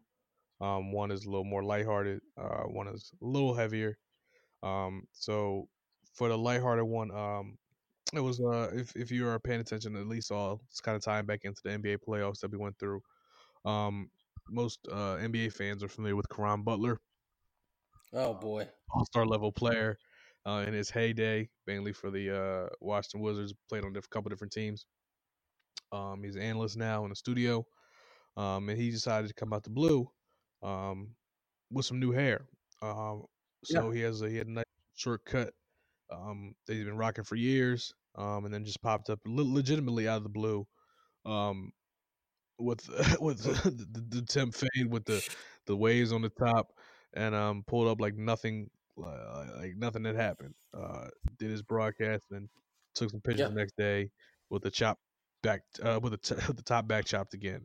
Um, oh, oh, I didn't know that part. I didn't know he, he he took the top back off the Maybach oh, yeah, the next oh, yeah. day. You, you put the top down on the convertible real quick um, the next day. So uh, you can't you, you, just can't do that. Um, especially nowadays when niggas you, you most people are you on Snapchat or Instagram or people are seeing you every day. So people see you every day again. Yeah, you, you just yeah can't just pop out on niggas like that. Um, there there was a video of uh his kids. So apparently he didn't tell his kids what was going on. So they were watching him on TV and they started screaming and yelling because, as you can imagine, they were legit horrified. as you can imagine, legit. you can't uh, anticipate your father coming out with with new hair if you've known him for, for, being damn near bald his entire life. Um, and that's something my barber was talking to me about the other, last time I got cut. He's like, "Yeah, these these weaves, these man weaves, gonna start making a comeback, or not comeback, but they're gonna start becoming more and more prevalent." I was like, "What are you talking about?" And so we started. We showed me a video on YouTube of how how it gets done, and um, so I personally, um, it's one thing I do have. My hair is, is, is still pretty good for now. I don't want to jinx myself, but um, for anybody, my, my bald or balding brethren, Shout um, I'll let your barber you get Dirty James, get you get your man weave on. I, I, wouldn't mind next next time I pull up in Cleveland. I wouldn't mind seeing Jr. with the motherfucker. Matt, with the, with the, Matt, uh, Matt I've been I've been I've been trying to get him on the wave. You know, as you being one of the last few people on planet Earth that slightly remembers him with hair.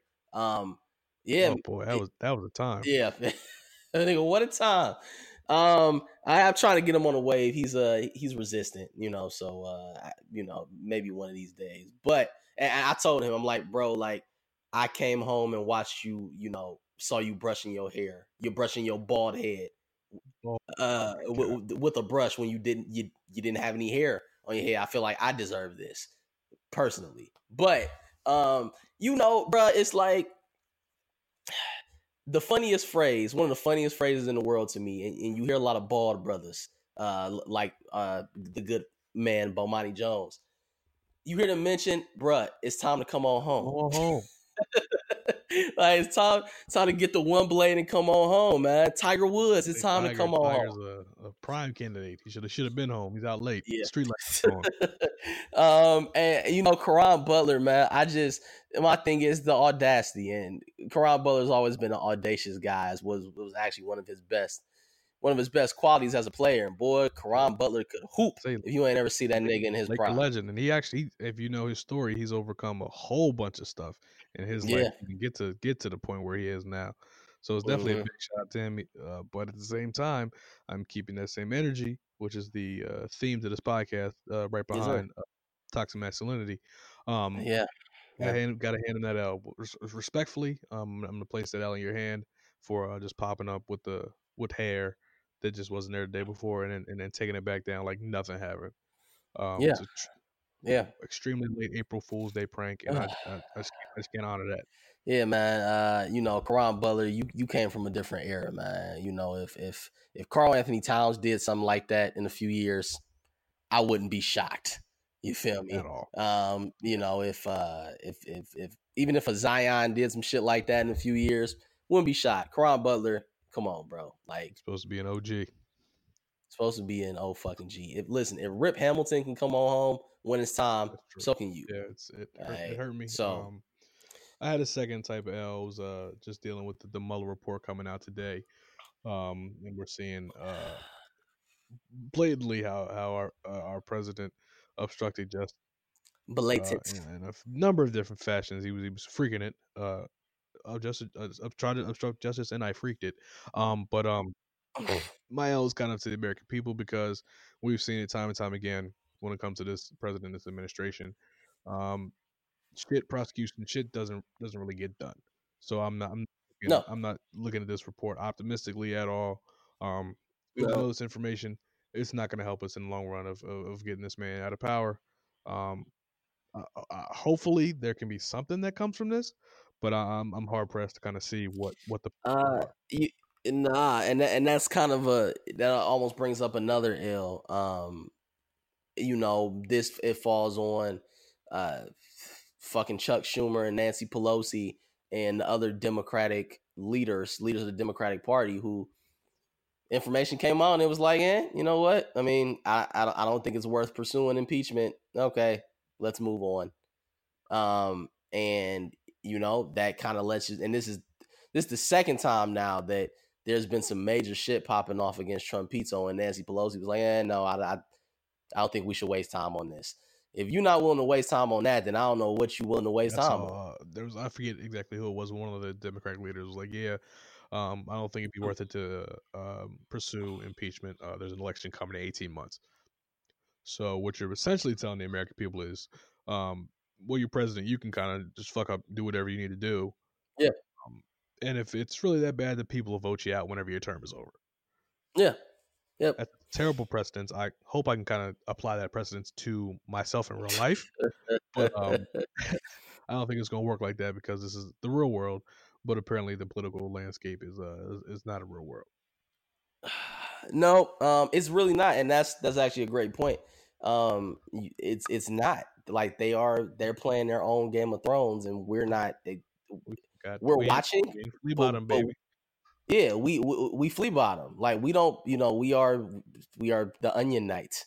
You know, we we don't we don't play a hand in this. I mean, you, again, it's one of those things where it's like you can, you know, it's good to have an opinion, and and we, you know, we preach, you know, voting and and getting, you know, um, you know, getting people in office that that really care about uh, care about us, and this makes it even more important because right now we got people in office who don't give a shit about us. We gotta understand we live in a democracy. In a democracy, we elect leaders to speak for us. We don't directly there's most things that happen in this country we don't directly participate in. We don't directly you know vote on. We get to give our opinions and that's about it. So that's why once again whether it's an election year or not, get your ass to the fucking polls and get people in office that's about that action. Even if, even if, you know, like it doesn't really matter like which side you're on in, in, in those issues. Nobody wants fucking stagnation from from their political leaders. Yeah, you, um, you want your to feel that to, to to to put people who you truly believe in and who you think can change things in positions that they can attempt to change things. That's why we must protect uh, sweet, sweet AOC at all costs. Oh Um, man, I just, oh boy.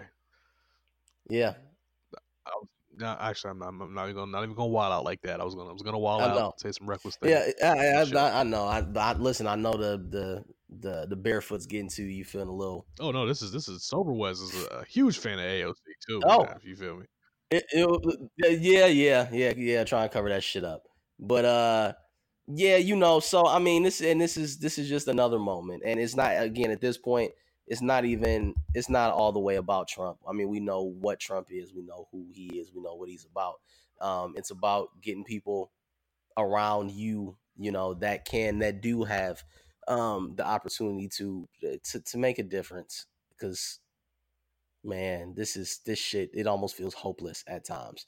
So, um, but you know, with good people, you know, uh, fighting a good fight like uh, Megan Thee Stallion and uh, Yep. AOC and and Two uh, icons. yeah, uh, the two absolute icons. When we, you know, that time 2020, uh, most influential people, I truly expect Megan, both Megan Thee Stallion and AOC to be on there. So um, we stand, we stand our queens. All right, um, niggas, get it together because we ain't, we're not doing shit. Like you're not helping anybody's causes. So uh, get the fuck together. Um, toxic masculinity hive. Y'all better drop this Kodak shit. Y'all better drop this uh um this future shit. Y'all better drop this G Herbo shit. Move on. Get a fucking job. Um, uh, uh, uh, take your girl's car back. You feel me? Stop leaving uh, Dutch guts in her her console. Um, pay a pay a light bill. You know, let's let's let's move you. forward. We're smoking backwoods. Um, never drop. I'll never drop this future shit. You'll never make me. But um, yeah. So we, we hit on a lot of stuff this episode, man. So um, everybody just just do better for for Yeah. for, for, we, for the serious shit we touched on. Just do better. Everybody just do your part to do better. Yeah, you know what? Yeah, that's a that's that's the perfect way to sum it up. Do better, whatever your better is. All right, um, just do it. That's it. Ain't, ain't really no wildly profound shit, you know, coming out our mouths tonight. Um, just do better, cause uh, when these L's pull up on you, man, these motherfuckers is relentless. And I said, L's are L's are how we want this world to be. L's don't discriminate. L's don't care what you got going on. L's is just coming for that ass. So be, you best be prepared to avoid them. Cause when the L's come for you, they best not miss, and they won't miss. So. They won't miss. Yep. So signing off uh at Uptown Ace Boogie at Ain't That Wes, um, at Beware the L's on Twitter, Apple Pods, SoundCloud, Spotify. Like, rate, share, subscribe, retweet. Um, shout out to the gang. Shout out to the loyals. Shout out to shout out to the Beware the L's Hive. Shout out to Juban. Shout out to Corey. Um, you know, You know, We say Shout out to all, shout out my niggas in Bruges. so yeah, we know who you are. We, we appreciate all the love y'all been showing. Um, continue it. Um, because whenever we grow, we gonna remember who was here first. Um, when we, Facts. do, when we cruises and our uh, Beware the L's meetups at uh Applebee's. Um, we know who's getting in first. You feel me? Yes, that uh that Kyrie yacht party. Um Hey, you now we're talking. gotta get our VIPs together. So um yeah, but we on uh we're gonna go ahead and log off of here because uh, as always it's fucking late and um, you know, I gotta late. I gotta go to traffic court and fight for my freedom in a couple of weeks. So I gotta go uh Man, I, I got, I gotta go holler at uh, Kim K to help me prepare for my case. So there you go. y'all hit the hit the ball books. Get your get your street presences ready. Y'all can do this together. Yes, sir. I have faith. uh, we out.